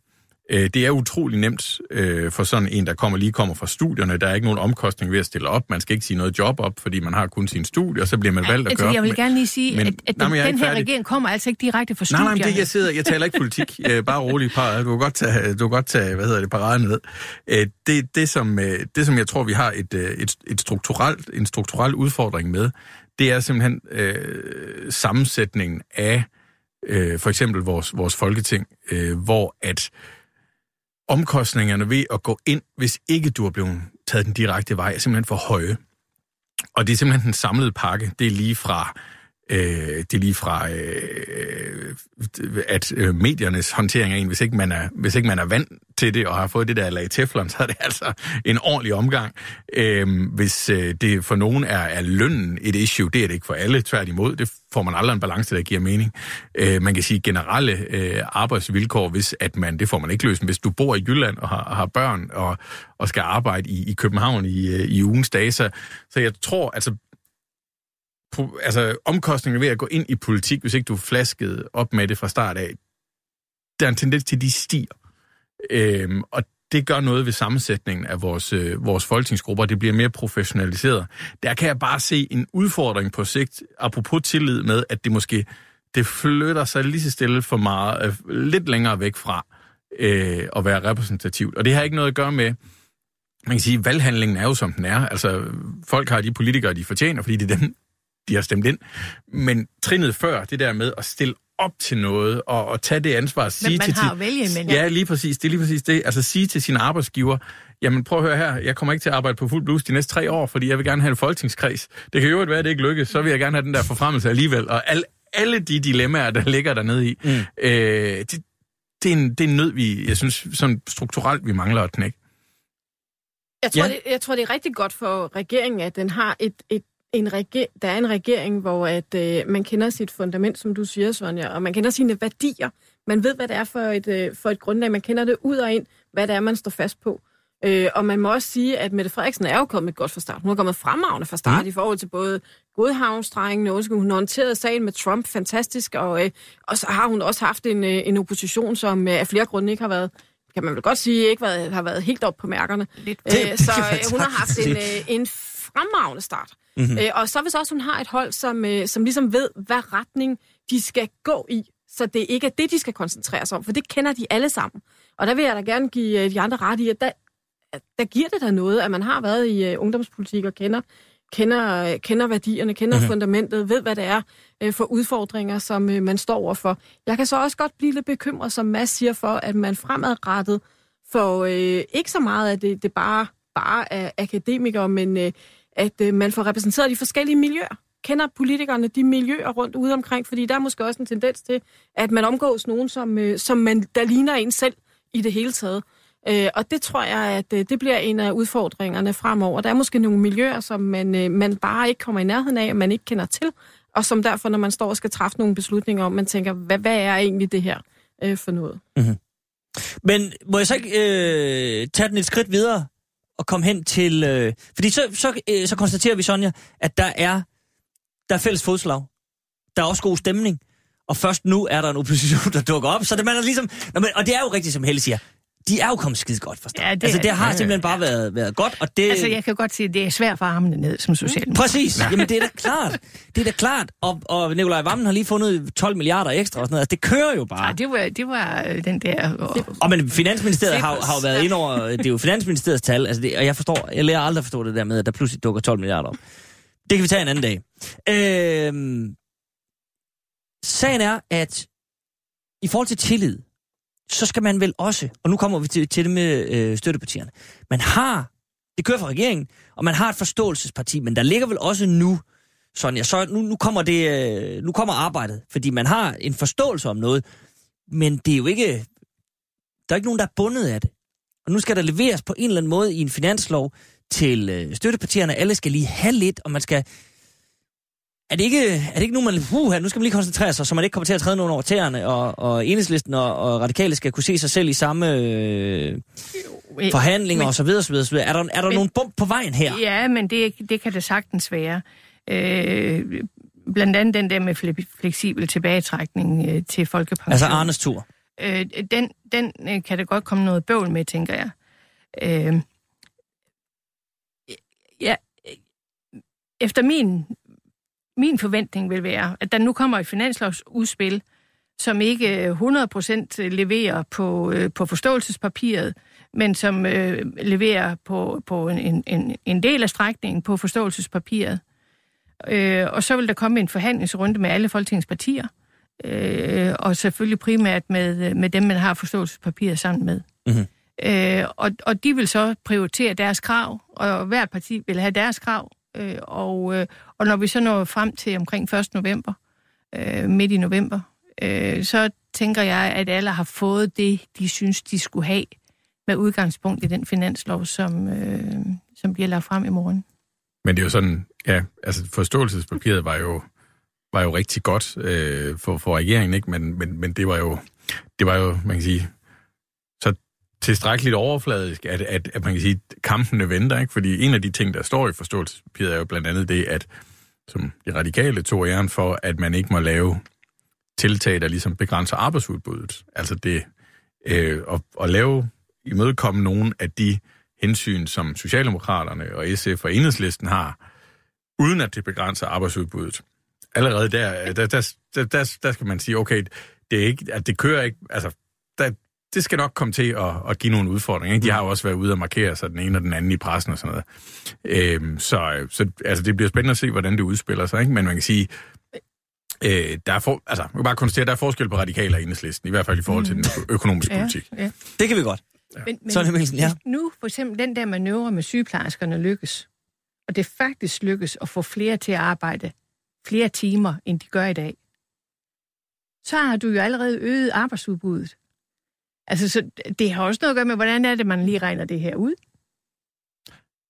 Ja, altså, det, tusind mand, ikke? Altså, det, i, i den maskine, de sidder nede med de initiativer, de har, ikke?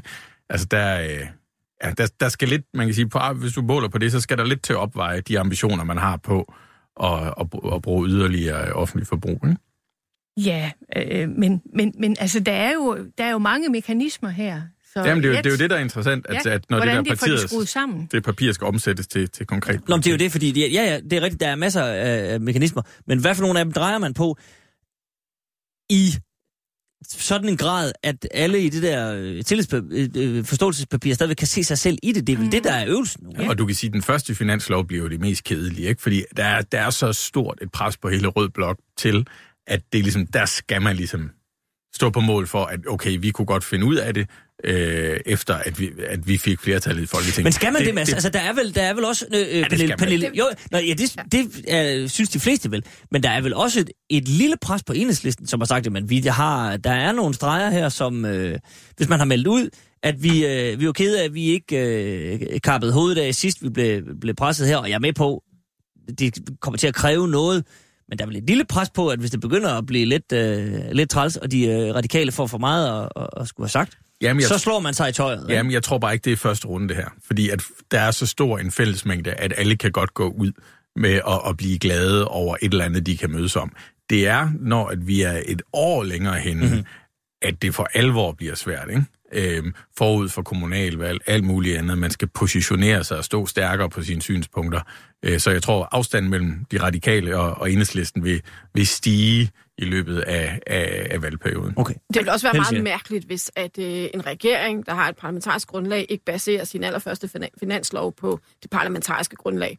Altså, så er der jo allerede, allerede slået revner i, i blokken, om man så må sige. Så det, det vil være meget mærkeligt, hvis ikke at man så, at det var med, med venstrefløjen, at man indgik det her, øh, finan, den her finanslovsaftale. Og øh, så må man så se, som du siger fra Mads, hvad der så kommer til at ske øh, fremadrettet. Men det bliver da meget interessant at se på, for eksempel på, på, øh, på børneområdet. Hvad sker der i forhold til hele diskussionen om nummeringer, som har, for eksempel har været meget fremme? Leverer man fuldstændig på det, eller, eller hvor langt når man på, på de områder? Det, der, der har hvert parti jo ligesom sine mærkesager, som øh, de selvfølgelig gerne skulle... Øh, skulle øh, komme, komme igennem med. Og der er udfordringen så. Så har man en etparti-regering, og der har man jo ikke nogen inde i folden fra starten af, som tingene er klaret af med. Man har ikke et regeringsgrundlag, man har et forståelsespapir, som alt andet lige er lidt løsere i kanterne. Øh, så der kan man sige, der er ulempen ved, at man kun har et parti i en regering. For der skal man ud og have alle andre partier, både radikale SF og, og enhedslisten, øh, med, hvis det er optimalt. Mm-hmm. Og forhandle med dem. Okay. Så er Mikkelsen, øh, så bare lige en sidste ting i forhold til, øh, til åbningstalen og så videre. 60 kroner for cigaretter.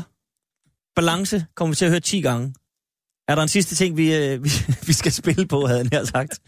Retning. Og, øh, Retning? Ja, og så øh, tidlig tilbagetrækning for... for Kommer hun til at decidere at sige, at nu er det Arnes tur? Ja. Klima. Hvad, hvad, ret og pligt vil jeg gerne spille på os. Ja. Jeg, jeg, tror ikke, jeg tror ikke, hun Klimaet kommer til at sige, sige Arne. Jeg tror ikke, hun kommer til at sige Arne. Det tror jeg. Fordi han, fordi han blev nævnt så mange gange til kongressen? Han var på kongressen. Det skal ja. jeg da lige lov for så det tror jeg ikke. Okay, jeg noterer her ret og pligt. Og klima. Ja, ja men den, den, den tror jeg næsten ikke, man får nogen penge tilbage for. Greta, ja. Tror du, det er Greta? Ja. Nej, det tror jeg ikke. Ja. Det kan være, at dronningen fik streget det ud. Ja, det kan ja. være. Åh oh, ja, det er rigtigt. Det er det med noget med en trillebør og Finland og sådan noget. Det var...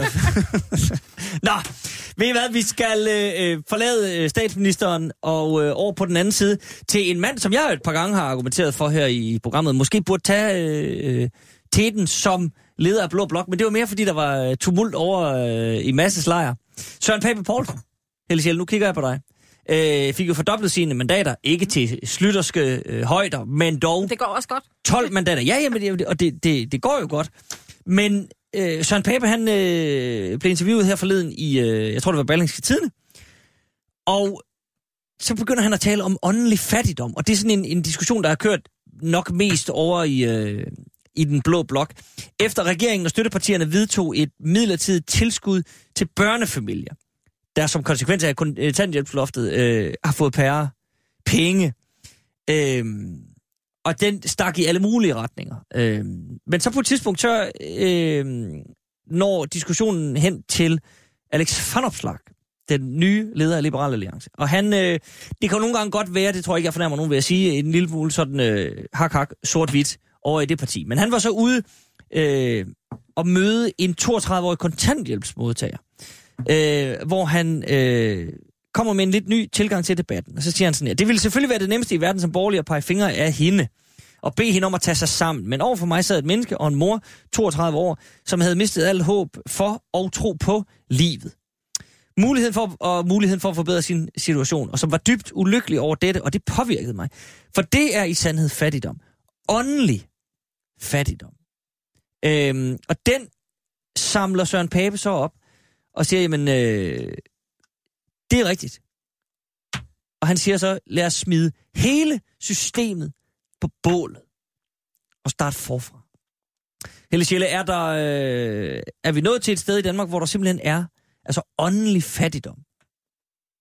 Jeg tror altid, man skal være opmærksom på, at der skal være en balance mellem øh, og et incitament, en uh, tilskyndelse til at, at tage et arbejde i forhold til det, som man egentlig kan, uh, kan få på, øh, på offentlige ydelser. Der skal være den her, nu har vi talt meget om balance i dag, mm. og mhm. lige præcis på det område skal der selvfølgelig være en balance, for det skal jo ikke være sådan, at der er øh, nogle lavtlønsgrupper, hvor at, øh, der, der sidder tilbage og føler, jamen de kunne lige så godt gå hen på... Øh, på, øh, til kommunen og så få nogle, øh, nogle ydelser, øh, frem for at stå mm. op hver morgen og gå hen på et arbejde. Så på den måde, der er selvfølgelig noget, som man er nødt til at tage hånd om. Men det er jo ikke noget, der er kommet hverken i dag eller i går. Det er noget, som øh, man selvfølgelig har set i, øh, i flere år, som man, man løbende skal, skal arbejde med.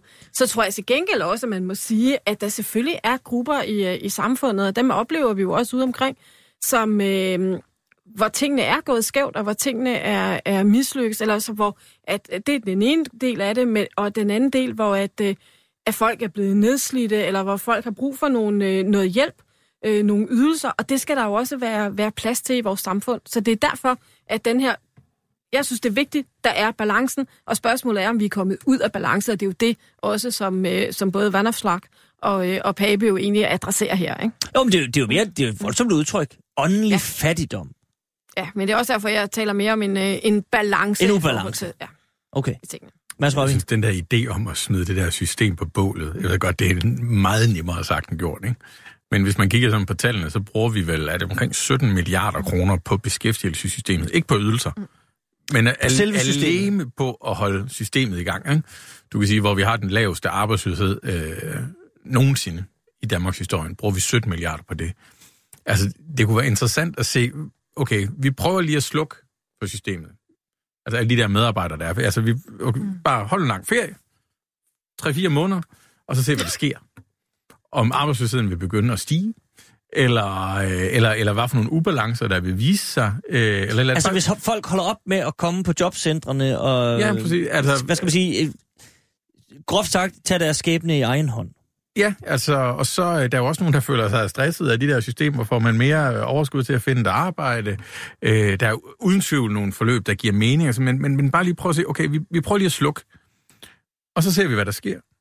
Og så identificerer vi der, okay, det gik ikke så godt der, det gik heller ikke så godt der, så, så, så prøver vi simpelthen, at vi kan lave et system, hvor vi kan hjælpe dem, der så falder, altså hvor der er øh, noget, noget at komme efter, og så se, så, så tror jeg ikke, vi når op på et system, der koster 17 milliarder kroner. Det du siger er, hvis jeg må parafrasere en lille smule, vi skal ikke nødvendigvis smide hele systemet på bålet, men vi skal lige have udredt systemet. Jamen, ja, ja jeg tror, ud, altså, det, jo, jeg skulle være på Søren, Søren Babes udlægning. Du vil prøv, faktisk hellere bare smide det helt på bordet. Jamen, jamen prøv, prøv at sige, okay, der er et system i dag, øh, og så start fra nul. Altså, alle kan se den der bunke af papir, når du skal kigge på, hvordan er systemet indrettet. Jeg så også på et tidspunkt, at de breve, der kommer ud til de sagsbehandlere i forhold til de nye love og regulativer, alt muligt, der skal forholde sig til, altså, det virker sådan de virker sådan helt kafkask, øh, at, at man skal bruge 17 milliarder på at holde det i gang i et lille land på 5 millioner mennesker, hvor arbejdsløsheden aldrig nogensinde har været lavere. De, vir, de virker gak. Mm-hmm. Så og, nu, og nogle gange skal man hive plasteret af. Så Emilsen, skal jeg her på øh, mit papir over, hvad der kan blive sagt i talen, øh, notere, det skal smides på bålet? Ah, knap nok. Men, men jeg er sådan set enig meget langt hen ad vejen. Det er jo et hæftigt kontrolsystem, der er udviklet. Og det er jo et udtryk for mistillid til den enkelte ledige, fordi det er et udtryk for, at man tænker, at vedkommende vil nok ikke arbejde. Mm-hmm. Men sagen er jo, at langt, langt, langt de fleste øh, øh, mennesker vil gerne arbejde. Så er der nogen, der ikke rigtig har fundet vejen ind til det arbejde, og de skal selvfølgelig have en hjælp. Lad os lave et lille tankeeksperiment. Hvis nu hver eneste jobcentermedarbejder hver tog to borgere i hånden, og fik til opgave inden for de næste tre måneder for dem i beskæftigelse, så var det hele væk. Så ja. var det løst. Og så kunne de gå hjem, yes. så kunne de kaste over nogle andre opgaver, og så kan vi nedlægge hele det der system. Yes. Det er selvfølgelig sådan lidt, øh, øh, hvad skal vi sige, sat på spidsen, men jeg mener faktisk, en meget stor del af det, der bliver lavet i de offentlige jobcentre, det kunne man, lægge, det kunne man lukke i morgen, uden at der vil ske noget ved det. Ja, men, men, det, der, det, der er super interessant ved den her diskussion, det er jo, at, at øh, det her med, at smide systemet på bålet. Virker som om, at det er en ret udbredt tanke. Du er sådan set med på den. Ja, fuldstændig. Sådan i, ja, og Jakob Mark fra SF var også ude efter den her udmelding sige, jamen han kan også godt se fidusen i, at vi har et system, som er blevet forfnedret og forfiltret, og hvis man kunne han sagde så ikke brændt af, men ligesom øh, øh, tryk genstart. Men, Hvorfor hvis, er det, man, man så ikke... Øh... Hvis, man nu, hvis man nu forestillede sig, at man lavede et system, hvor man som borger med sin øh, nem ID kunne gå ind og registrere, hvor meget har jeg arbejdet i den her uge, hvor meget øh, har jeg tjent, og, det så, ved vi allerede. og alt det, det, det ved vi allerede. Så kan man derudfra regne ud, hvor ledig er du? Øh, jamen, så kan du få din øh, arbejdsløse dagpenge i forhold til, hvor ledig du er. Mm-hmm. Men, øh, og, og, vi, vi behøver slet ikke have hele det der kontrolapparat. Det behøver man ikke at have. Men det er også det er, det er et billede på, at det her system er jo skabt, fordi at man vil ikke ud i en situation, hvor at du kan møde nogle folk, hvor man siger, uh, dem har vi slet ikke været i kontakt med, og ej, det er også vores fejl, at de ikke kom i arbejde. Altså, du har bygget et system, som der skal være sådan en, en nulfejls ting, hvor at den, hvis man tog øh, din model, hvor du sagde, okay, der er en medarbejder her, og vi tager en Fiat Panda, og så skal der to om i, øh, på bagsædet, så kører vi simpelthen rundt til arbejdsgiverne, indtil vi, vi finder nogen, kan ansætte dem, eller skabe et forløb, eller et eller andet, ikke? Æh, hvor man siger, okay, der er lige nogen, der må vente. Nu tager vi fuldstændig fokuseret øh, en af gangen. Ikke? Øh, men, altså, det, det skal springe til luften. Men, men, men, må jeg spørge, øh, Helle Schelle, har det... Altså, da det stod, stod øh, voldsomt til med bankerne, der talte man om de her institutioner, der var too big to fail. Har vi skabt sådan et monster? Altså, det, det system her er blevet så kæmpestort, at vi kan ikke, vi kan ikke slukke for det. Ja, Fordi så, så er det blevet så stort, at det vælter ned og knuser os alle sammen. Altså, hvor, der, der hvor, hvor er vi henne? Jamen, Fordi hvis det er så nemt, hvorfor gør vi det så ikke? Jeg tror ikke, at det her det, det er nemt, men der er jo en grund til, tror jeg, at øh, man, man over en bred kamp taler om, at, øh, at det her system i hvert fald kunne blive bedre, og så bruge, bruger de her stærke udtryk om at, at smide det på bålet, fordi vi oplever på den ene side øh, de situationer og de eksempler, hvor vi ser, at folk får nogle ydelser, hvor man siger, ah, kan det nu være rigtigt? Og så oplever vi i den anden ende af systemet, der oplever vi så og, og ser de her, der ser vi eksemplerne på, at man bærer folk hen øh, til arbejdsprøvning, som øh, er så syge, så de faktisk øh, burde have en førtidspension i stedet for at skulle trækkes igennem det her system. Og i begge tilfælde, i begge situationer, i hver, der, i hver ende af, af spektret, der siger vi, mm, hvordan kan det her være rigtigt? Hvordan kan det her finde sted? Men, men, men prøv at høre, det, det, det, det er vi jo enige om alle sammen. Sagen er, vil, vil Søren Pape så stille sig op til en åbningsdebat på torsdag og sige, fordi en ting er at sige det til en journalist mm. i Berlingske, en anden ting er at stille sig op og sige, nu skal jeg høre her, jeg har tændstikker med. Men, men, det er også, men dyna, dynamikken er jo den, at, at der er jo, altså, man er jo rigtig bange for at, at falde igennem. Man er bange for at blive hængt ud af medierne. Mm. Man er bange for at begå fejl. Øh, når du er i den offentlige forvaltning, må du heller ikke begå fejl, fordi at der er en lovgivning. Øh, så safe ground er altid systembevarende. Og så er der udfordringer, jamen, så bygger vi lidt på. Det er det, der er safe ground. Og det er derfor, det er nogle gange befriende med politikere, der sætter en retning og siger, at nu gør vi det, nu gør vi det. Og der er tusind argumenter imod. Der er tusind ting, altså der er svært og besværligt og sådan noget. Ikke? Men, men safe ground for systemet er altid at bevare det. Det er derfor, det er rigtig sundt at have politikere, der kan sætte en anden retning og sige, nej, nu gør vi det. Mm-hmm. Og de politikere, der nogle gange stiller sig op og siger, jeg vil gerne den vej, og så kan det godt være, at I siger, at det er stort set umuligt. Embedsfolkene siger det, jamen nu har jeg sagt det, og så må I prøve på at, at finde ud af, hvordan vi kommer derhen.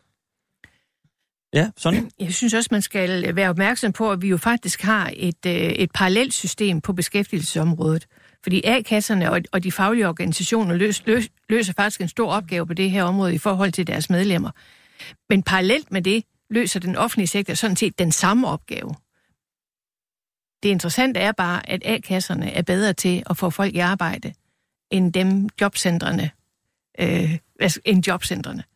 Så, så, så man kan sige, selvom vi nu smed det på bålet, så er der faktisk et, allerede et andet velfungerende system øh, på, på, øh, i, i forbindelse med fagforeninger og, og A-kasserne, mm-hmm. som, øh, som kan løse en meget stor del af opgaven, og gør det allerede. Ja, man kan sige, de gør det måske bedre, fordi at de klienteller, der har overskud til at være medlem af en A-kasse, øh, måske også er nemmere for i arbejde, så, det, så der, der er mange forskellige dynamikker, ikke? Øh, men, men, men start forfor på en eller anden måde, det synes jeg skulle være sympatisk.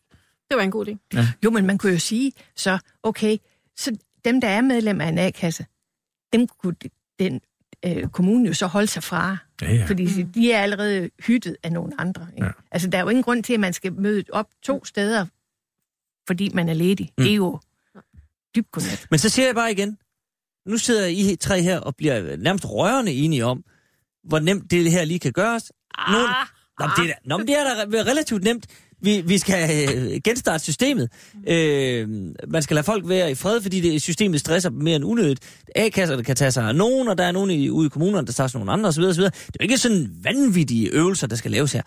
Så spørger jeg bare igen, Hvorfor er det, Mads Røvig, at der ikke er nogen, der stiller sig op med sådan en... Det er, jo, det er jo fordi, at det er så komplekst, at ministeren, lad os sige, ministeren siger, det gør I det, så kommer departementet og siger, jamen du skal lige, øh, der ligger et skriftligt notat her, der siger, at vi ikke kan garantere, at de førstidspensioner i forhold til serviceloven kan få deres behandling, og så uh, altså der er som, og det er også dyb, dyb respekt for de politikere, der sidder med den udfordring, der er så mange underliggende ting og ansvar og og, øh, og, og ting, der skal holde styr på, at det er, vi Gud netop har sagt den gjort, at sige sådan noget her, men, men nogle gange er det det, der skal til, ikke?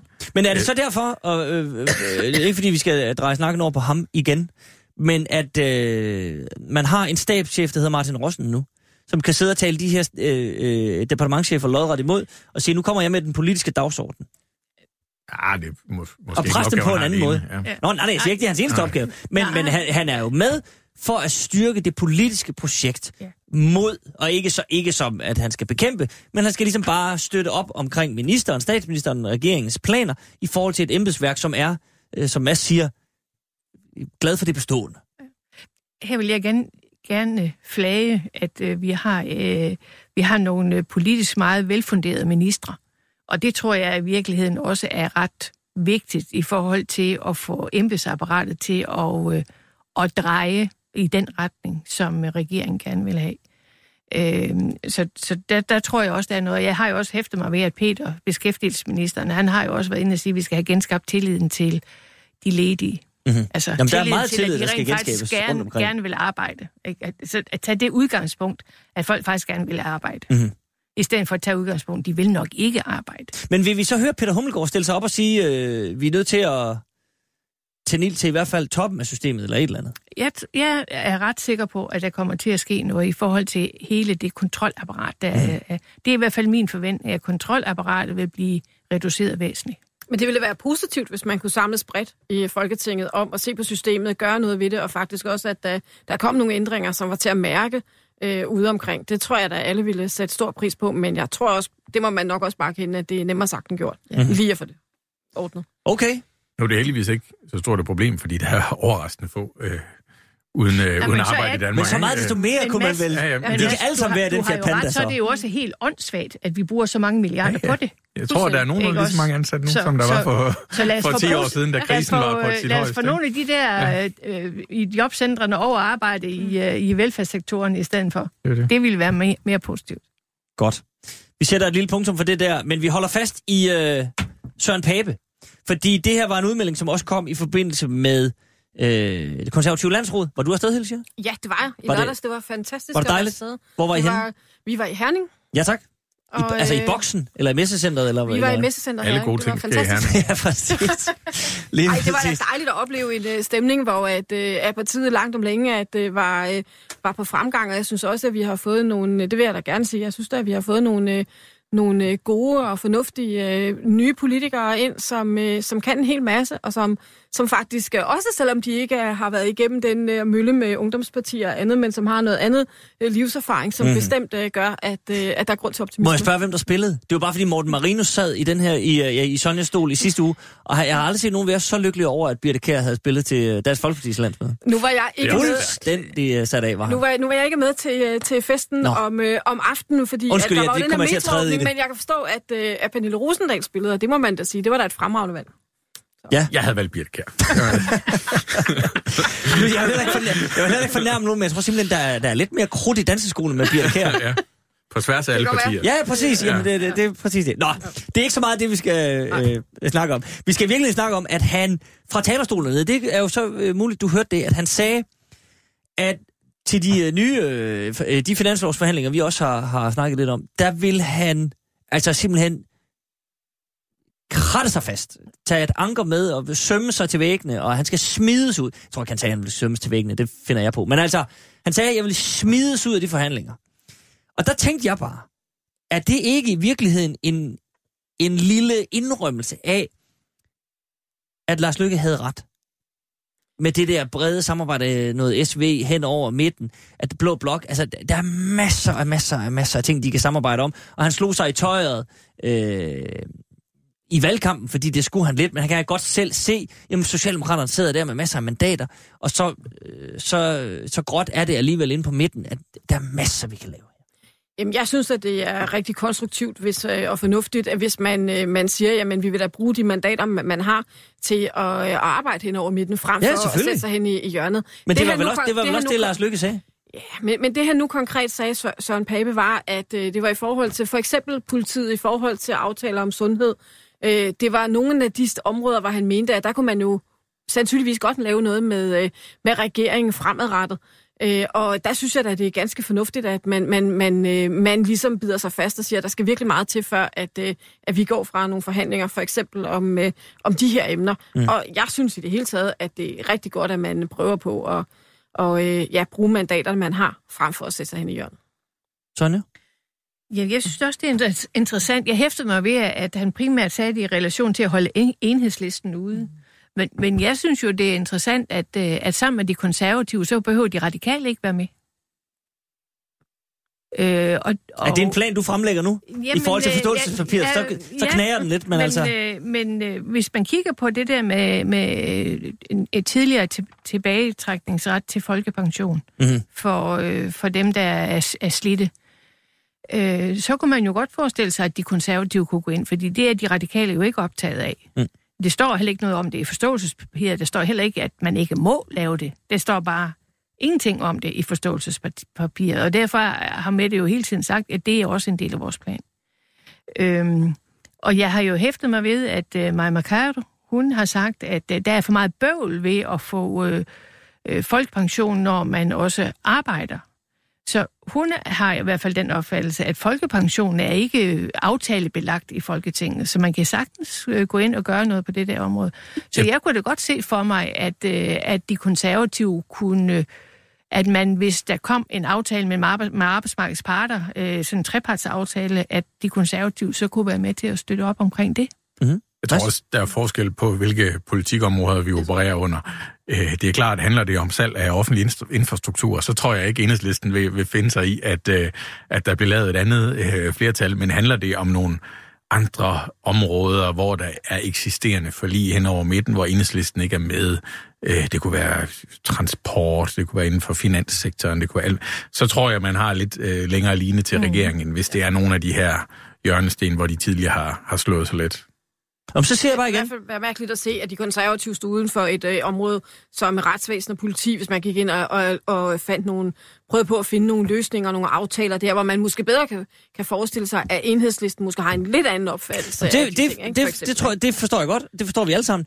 Øh, men, men når Mads siger det her med, at det afhænger af, hvad for nogle, hvad for nogle emner man diskuterer med, det gør det hele jo. Det er jo klart. Men, men pointen er vel bare, at der er en kæmpe stor klump af emner inde på midten, som de alle sammen kan blive enige om, hvilket også var Lars Lykkes pointe, fordi om det er, øh, man siger, når man, jeg synes, vi skal lave et, øh, et samarbejde hen over midten, fordi, som Lars Lykke sagde, der står nogle øh, partier helt ud til højre stram kurs blandt andet, det kan vi simpelthen ikke øh, forsvare at gøre noget på, eller øh, Pape siger, men vi, vi, vi, vi er nervøse for, hvad, hvad kommunisterne ude i enhedslisten vil, som de nogle gange kalder dem. Øh, det, det, det er vel bare en konstatering af, at det der samarbejde ind på midten, det er jo ikke dødt, det er jo bare... Nej, nej, altså nej det, det, og det, og det, og det udgør jo også, hvad, 80-90 procent ja, ja. af alt arbejde på Christiansborg, og det vil det også fortsætte med. Der kommer mange brede aftaler, ja. også fremadrettet. Præcis. Og, og jeg tror da også, hvis man havde set, at Stram Kurs var kommet i Folketinget, så tror jeg da også, man havde fundet ud af, at det, det måske... Øh, der, der, der var andre partier, der var mere nærliggende at samarbejde med, end netop Stram Kurs. det må man da håbe. Ja. Så øh, altså. ja, ja. Og nu vil sige, nu er vi i høje øh, konjunkturtider, alting går godt, og der er øget rådrum, og det ene og det andet. Ikke? Man kan sige, at det er klart, når krisen rammer, når de svære beslutninger skal tages, og så kigger du også ind mod midten, ikke? at mm. svære beslutninger i krisetider skal have en eller anden bred forankring. Men øh, så er det virkelig, hvor meget vil man så skele til øh, de her... Nu siger du selv det her med, at det, det er nemt at få nogle ting på plads med de konservative, men den tidlige tilbagetrækning. Ikke nødvendigvis nemt. Nå, nej, nej, men, den, men når du nævnte selv, at den ligger sådan rimelig til højre ja, det, fordi... det tænker jeg. Lige den der. Ja. Øh, og den er enhedslisten jo nok også med på, men hvor meget... Hvor, skal man, hvor, hvor lægger man snittet i forhold til, øh, til enhedslisten som støtteparti, og så hen over midten? Altså, jeg, jeg, jeg har den forventning om, at, øh, at der vil blive lavet mange ting hen over midten, øh, som også rummer enhedslisten. Øh, og, og det, der er mange ting, der men, kan men hvem skal, hvem, skal, hvem, skal, hvem skal give sig mest? Jeg tror, det er et spørgsmål om, øh, om, øh, om øh, dygtige forhandlere. Øh, at man kan se, at det er win-win for alle. Det er jo i virkeligheden det, der er øh, øh, det bedste. Det er, hvis alle kan se, ja, vi har alle sammen givet noget, men vi har også fået noget. Så det er bare nogle forskellige ting, man har fået.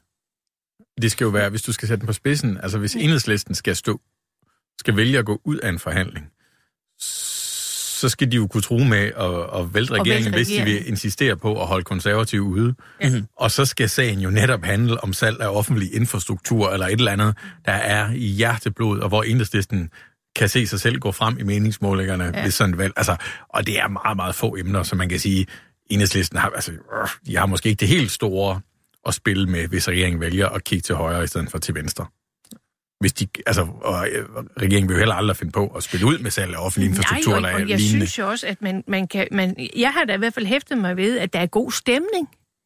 Ja, ja. Altså, der er god stemning imellem... Det er jo ikke en given sag. Nej, for ja. det var der jo ikke... Vi havde jo en socialdemokratisk regering, øh, af navn i hvert fald, øh, øh, med Helle Thorning Det sagde du ikke, jeg. Med ja. Helle Thorning i spidsen. Og der var jo ikke god stemning. Men det er der nu. Alle føler sig godt behandlet. Øh, vi er tilbage i øh, kernesocialdemokratisk øh, politik. Øh, det, for, det, det oplever øh, støttepartierne som øh, øh, trygt og godt. Øh, så derfor er udgangspunktet jo, jo godt. Øh, mm-hmm. og, og, og jeg tror også, at øh, jeg har den forventning om, at der er en rummelighed i forhold til også at få andre partier med. Venstre og de konservative typisk måske ikke så meget Dansk Folkeparti, det tænker jeg sådan set ikke, at man vil beskæftige sig så meget med og, og måske heller ikke så meget Liberal Alliance. Mm. Men, men og... jeg tror da, at vi vil få, øh, vi vil få øh, mange brede aftaler okay. også frem. Men, men, men må jeg så lige, for nu kan jeg ikke lade være med at spørge dig sådan, så. Nu siger du det her med, at, at nu, nu er I tilbage og har en rigtig socialdemokratisk regering, ikke? Ja. Skyldes det, at Helle Thorning var fejlkastet? Ej, den diskussion gider jeg simpelthen ikke gå ind i. Hun var valgt af medlemmerne i 2005. Og så havde Nå, men vi, hvis du, vi hvis du selv siger, formand, at, at det, det vi var havde en... den formand, som, øh, som, øh, som vi selv havde valgt i partiet. Mm-hmm. Det kan vi ikke klandre andre for. Men, men du siger, at det ikke var en rigtig socialdemokratisk regering, jo? Jeg følte mig ikke så godt tilpas i partiet i de år. Kan man sige det på den måde? Det, jeg føler mig det godt man, tilpas Det kan man vel. Okay, nå, men... Nå, men det, det er jo bare interessant, at, at, at øh, vi kan sidde her og diskutere alt muligt med, med, med emnerne og det ene og det andet, men at det også kan komme ned til en så lille ting, at der var dårlig kemi mellem Johannes Schmidt Nielsen og Bjørn Kører.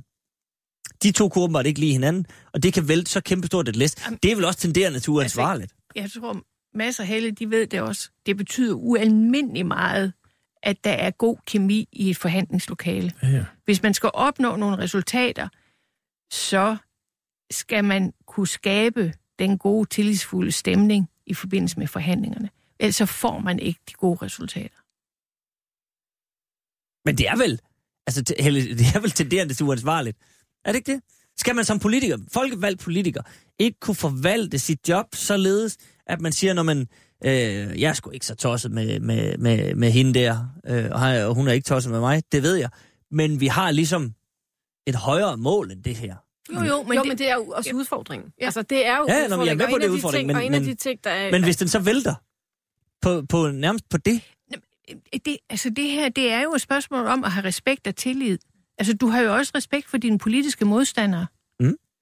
Så, så, så det er jo noget med at møde, at man møder hinanden på lige fod. Vi har en forhandling, vi har en opgave, det er en fælles opgave. Vi skal se, om vi kan finde ud af en fælles løsning. Og der er, også der er, en dynamik, der er en dynamik, der også har ændret sig, hvor at man kan sige, går vi lidt længere tilbage i tiden, øh, men der var, man kan sige, logikken, at man blev belønnet for at lave politiske kompromiser. Det vil sige, at man kom ud fra forhandlingslokalet og sagde, at vi har givet lidt, og vi har tabt lidt, men vi har fået en fælles løsning. Hvor er det fantastisk. Hvor at i dag, kommer du ud af et forhandlingslokale og har bare givet en millimeter af det. Det var ikke, hvad du sagde før. Og sådan, så, nej, men det er fordi, vi har lavet et politisk kompromis, men der kommer man virkelig under beskydning. Ja, men det så man bliver bare belø- tidligere ja. blev man bare belønnet i højere grad for at lave et politisk håndværk og en politisk fælles løsning. Hvor i dag, der er der, der, er det, der bliver du lidt straffet for at have givet lidt, ikke? ikke det er der ikke kommet ud af det. Der er altid ja. men, fokus men, men, Sonja, nu, nu, nu, er med på, nu er jeg med på, at medierne kan jo godt være nogle drømme ja. der, men ja. det er jo ikke kun medierne. Der sidder jo også folk på den anden side og har en vis interesse i at og, og så selv komme i medierne. Altså bruge medierne til at få solgt det modsatrettede budskab. Altså, der, sidder også, der sidder også andre politikere og siger, men det, det var ikke det, I sagde, løftebrud, løftebrud, løftebrud. Altså, det er vel ikke kun medierne, ja. der sidder og... Ja. Men vi får en af de der største test på, hvad den nye regering egentlig kan i forhold til, når der skal forhandles om klimaet. Fordi forstår Mette Frederiksen faktisk at samle fra højre til venstre? Fordi nu er der jo lagt op til, at man også fra borgerlig side i hvert fald, det er en borgerlig parti, der gerne vil være med, og der er der mm. heller ingen tvivl om, at enhedslisten vil da vanvittigt gerne være med i et, i et klima, fordi altså, man kan ikke forestille sig, at enhedslisten står udenfor. Så der kommer jo lidt af en test på, hvordan, hvor, hvor, hvor god er Mette Frederiksen egentlig til det her, kontra Ja. Hvad, hvad man så, fagne, hvad, du, ja, hvad du så sagde ja. Øh, før. I og ved det, ved det øh, Sonja, bare lige sådan i forhold til, til, til, til den gode stemning og så videre, sådan noget, er det så sådan en, den tager hun selv, eller vil hun sætte Dan Jørgensen til det, eller vil hun, vil hun sige, det her, det er så vigtigt, det er simpelthen vores prestigeprojekt, at den, den tager jeg.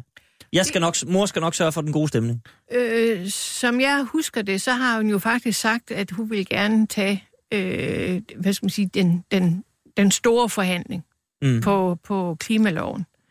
Øh, men der er der ingen tvivl om, at Dan Jørgensen og også nogle af de andre ministre, de kommer jo til at levere grundarbejdet. Det er så lidt stafetløb, ikke? Altså, hvor hun tager stafetten, når ja. at der er udsigt til, at okay, nu kan man nå hinanden, og så, ja. så tager vi lige en klinge op, ikke? Ja. Han har også fået en meget central rolle i regeringen, Dan ja. Jørgensen, i det hele taget, i forhold til udvalg og andet, og hvad han, hvad han er med til, så man kan sige, at, øh, ja. at, at det, det er jo en noget anden øh, rolle at have som øh, miljø-, klima- og forsyningsminister, end øh, en tidligere minister har haft på det, på det område. Ikke?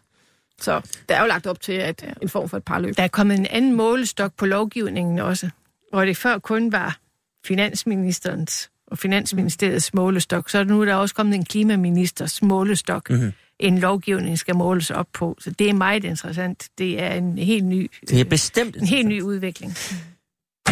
Og om halvandet minut, der vil øh, klokken bimle lige herovre på, han har sagt den anden side af gaden, et par gader væk. 1240K, Christiansborg, og så øh, vil Mette gå på talerstolen. Jeg skriver lige, øh, jeg noterer lige, jeg tjekker lige op på, hvis der er øh, sidste bud, 60 kroner for cigaretter. Balance vil blive sagt 10 gange, så kan man sidde og tælle med derhjemme. Tag en slurk kaffe. Jeg vil ikke opfordre til druk. Det skal være kaffe, hver gang der bliver sagt balance. Øh, muligvis Arne. Helt sikkert ret og pligt. Mads, øh, den der Greta der, Ja, ja, jo, jo jeg, jeg spiller på Greta. Siger hun med eller uden for, øh, efternavn? Siger hun bare, kører hun Greta, eller siger hun Greta Thunberg? Nej, det er statsminister, så siger man efternavn. Ikke? Hun siger Greta Thunberg. Ja. Yes. Godt. Arne, det er kun fornavn. Præcis. Han hedder øvrigt Arne Jul, hvis man øh, okay. sidder og spiller med derhjemme. øh, godt. Jamen, og, og bingopladerne kan hentes på... Øh, de kan øh, printes på øh, det gode gamle folketing.se, yes. som altid. Ja. Og der er... Jeg tror faktisk, vi har et par øh, Lars Lykke-kopper til overs fra Nå. et par år siden. Der, og der skal man være velkommen. Man kan nærmest bare skrive ind, man behøver ikke at vinde noget. Vi har rigeligt af dem. Så øh, der er ingen problemer der. Det bliver spændende at se, hvad hun siger, og ikke mindst øh, de følgende dages fremlægninger af finanslovforslag. Og åbningsdebat. Jeg glæder mig som lille barn. Det bliver dejligt. Det og øh, vi vender det selvfølgelig i øh, næste uge her i det gode gamle folketing, hvor vi er tilbage. Tak til Sonja Mikkelsen, tak til Helle Schelle, tak til Mads Rørmi. Tak for i dag. Podcasts findes som altid på radio247.dk. Det var alt for os. Tak for i dag.